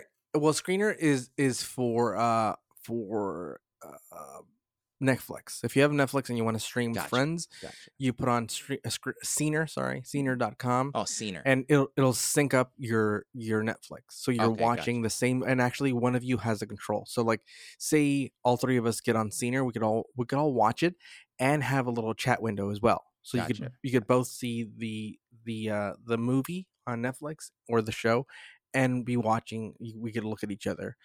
Also, um whoever like is has is like the leader of the Scener has the pause capability. So like if I need if we need to go to the bathroom, we can pause it and it'll pause all our all our uh, feeds, Ah, which is really cool because sometimes if you're trying to sync up and something happens or somebody accidentally pauses it, then it throws off the whole sync and yeah, you could hear it echo uh, Yeah, over yeah, yeah. Zoom, and that's not fun at all. But with Scener, it's long as you're you're watching Netflix, it's it it syncs it up perfectly fine, and um I enjoy it. But again, do not watch this one, Scener. Yeah, I, I I think out of out of all the movies, I feel like at least to me, Barbarians is the easiest for this type of viewing, just because Yeah. you, you go, Yeah. you don't have to pay a lot of attention. No, you, no. you, you could, and Yeah. it it's it's kind of broad and and Yeah. blunt and dumb, and like you know, you just oh, he's there arm wrestling now. Okay, you know, it's like, you know, you don't. It doesn't matter why. They don't know why No. either. no. There's the movie. The movie's not sure why this is happening either. Why is there explosion? Why did that kid bite that guy's fingers? It Yeah. doesn't matter. It Why- doesn't matter. It's fun. This, it's why does he want that jewel? why is the yeah. wizard? Why does his wizard lady hate him now? Ah, don't. Why? Why does she put it in her belly button? Oh, now it fits. Oh, that's interesting. What's- perfect. Where's this going? Yeah, Yeah. I, I agree. I like Mannequin more as a movie, but that's more of a sit down, pay attention. Yeah, that's more of like funny things. it's almost Yeah. like elevated enough mannequin that it's like almost worth watching, just like at like on your own pace. So, uh, Mystery Science Theater did a film called City Limits, which is a post-apocalyptic Oh, yeah, film yeah, that yeah, Kim yeah. Cattrall is in, Yeah. and they did a little song about her, about how much they liked Mannequin, and reportedly she sent them flowers. Oh. that's so nice. Yeah, the, the- like a nice note or whatever. Um, Oh, it's That that's what I always think of when I think of think of her in MST3K. So they're they're she's like Vin Diesel. She's willing to to to woo his I his fans think with flowers. I think Yeah. she I think she has a probably a decent sense of who she is yeah. and and and what this business is. So again, if you're gonna watch something f- fun in the background, The Barbarians. If you if you got time, like we do right now, Yep. sit down and watch Mannequin. Yeah, you'll you'll laugh, you'll chuckle. Um, Maybe you'll be like me and it won't be like completely up your alley, but you can at least tell that it's a very earnestly made movie. There's no there's no sense of Yeah. uh of irony or like like subversiveness sub, subversiveness to it in a in a way that's trying to get you. It's just very honestly made. And that's Yeah. kind of nice. You know, there's a lot of movies now where it's like even like straightforward films need to have some sort of like higher concept that's a little like subversive. But this one's it's just nice. I just like I had an idea for a, a Pygmalion myth thing, but it just happens to be about a mannequin. Yeah. You know, Yeah. let's just make Yeah. it. th- that movie would never get made. eh, Besides that time and place where it got made. Yeah, no with that type of tone, Oh, with yeah. that type of Yeah. script, it is like like quintessential 80s. I want to see the sequel. I will see it. I'll check. Let us know. later. Yeah. and let you know. Yeah. If it's a cannon Um, film, I guess we would cover it. But was it a cannon Yeah. film? I don't believe I don't it think it is. is. I think I think an even crappier production company bought it off Well, of them. technically, it wasn't like a true cannon film. It was like No, internationally uh, distributed by them, so it's like Yes, yes. tangentially cannon. But, Yeah. Yeah. By proxy. um, so we're gonna be doing more of these. Hopefully, we'll do one a month of these uh, because they're fun. I forgot how fun they were. it's an emotional roller coaster. It is, dude. We've had we've definitely had ones where I've been totally like just amazed of how good they were. Like 52 pickup is still like one of my favorites of- Yeah. of, the ones we've done.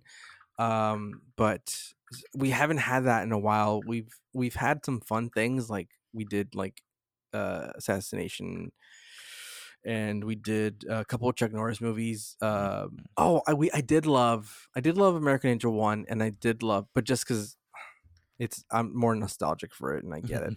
Well, we just we just talked about Dangerously Close, which That- we both liked. We I think both we liked both that. liked we both like Cobra Mm. and you know, there was some other stuff that was like like America 3000 was like silly, but it was watchable. It's definitely an interesting um an interesting list of movies to get through, and uh, I have definitely enjoyed the the roller coaster of emotion. Don't forget to follow us on Instagram and Twitter, thefilmpodcast.com, and that's going to have all the links. It also includes a link to Marvin's YouTube channel. Fugitive Games on YouTube. Also, um, if I could just make a quick pitch while I'm already here, uh, there's a there's a movie I I wrote, uh, directed and edited uh, that just recently came out on streaming on on Amazon. It's called A Knight's Tour, uh, not to be confused with A Knight's Tale. Please don't look for that. Well, Uh, watch please look watch a- Knight's Tour and then watch a Knight's Tale. It's a good double feature. of of two very different Yeah. movies. One literally has no music. The other is literally completely driven by pop music. Uh, uh, it- it's a it's like a post apocalyptic film I made that is weirdly relevant now because it's about like the outcome of a pandemic and hey, we're all middle of one. So if if you're in for some sort of like, you know, kind of chamber PC post apocalyptic fiction, uh, go check it out. A Knight's Tour on Amazon. It's it's out streaming right now. Take a look.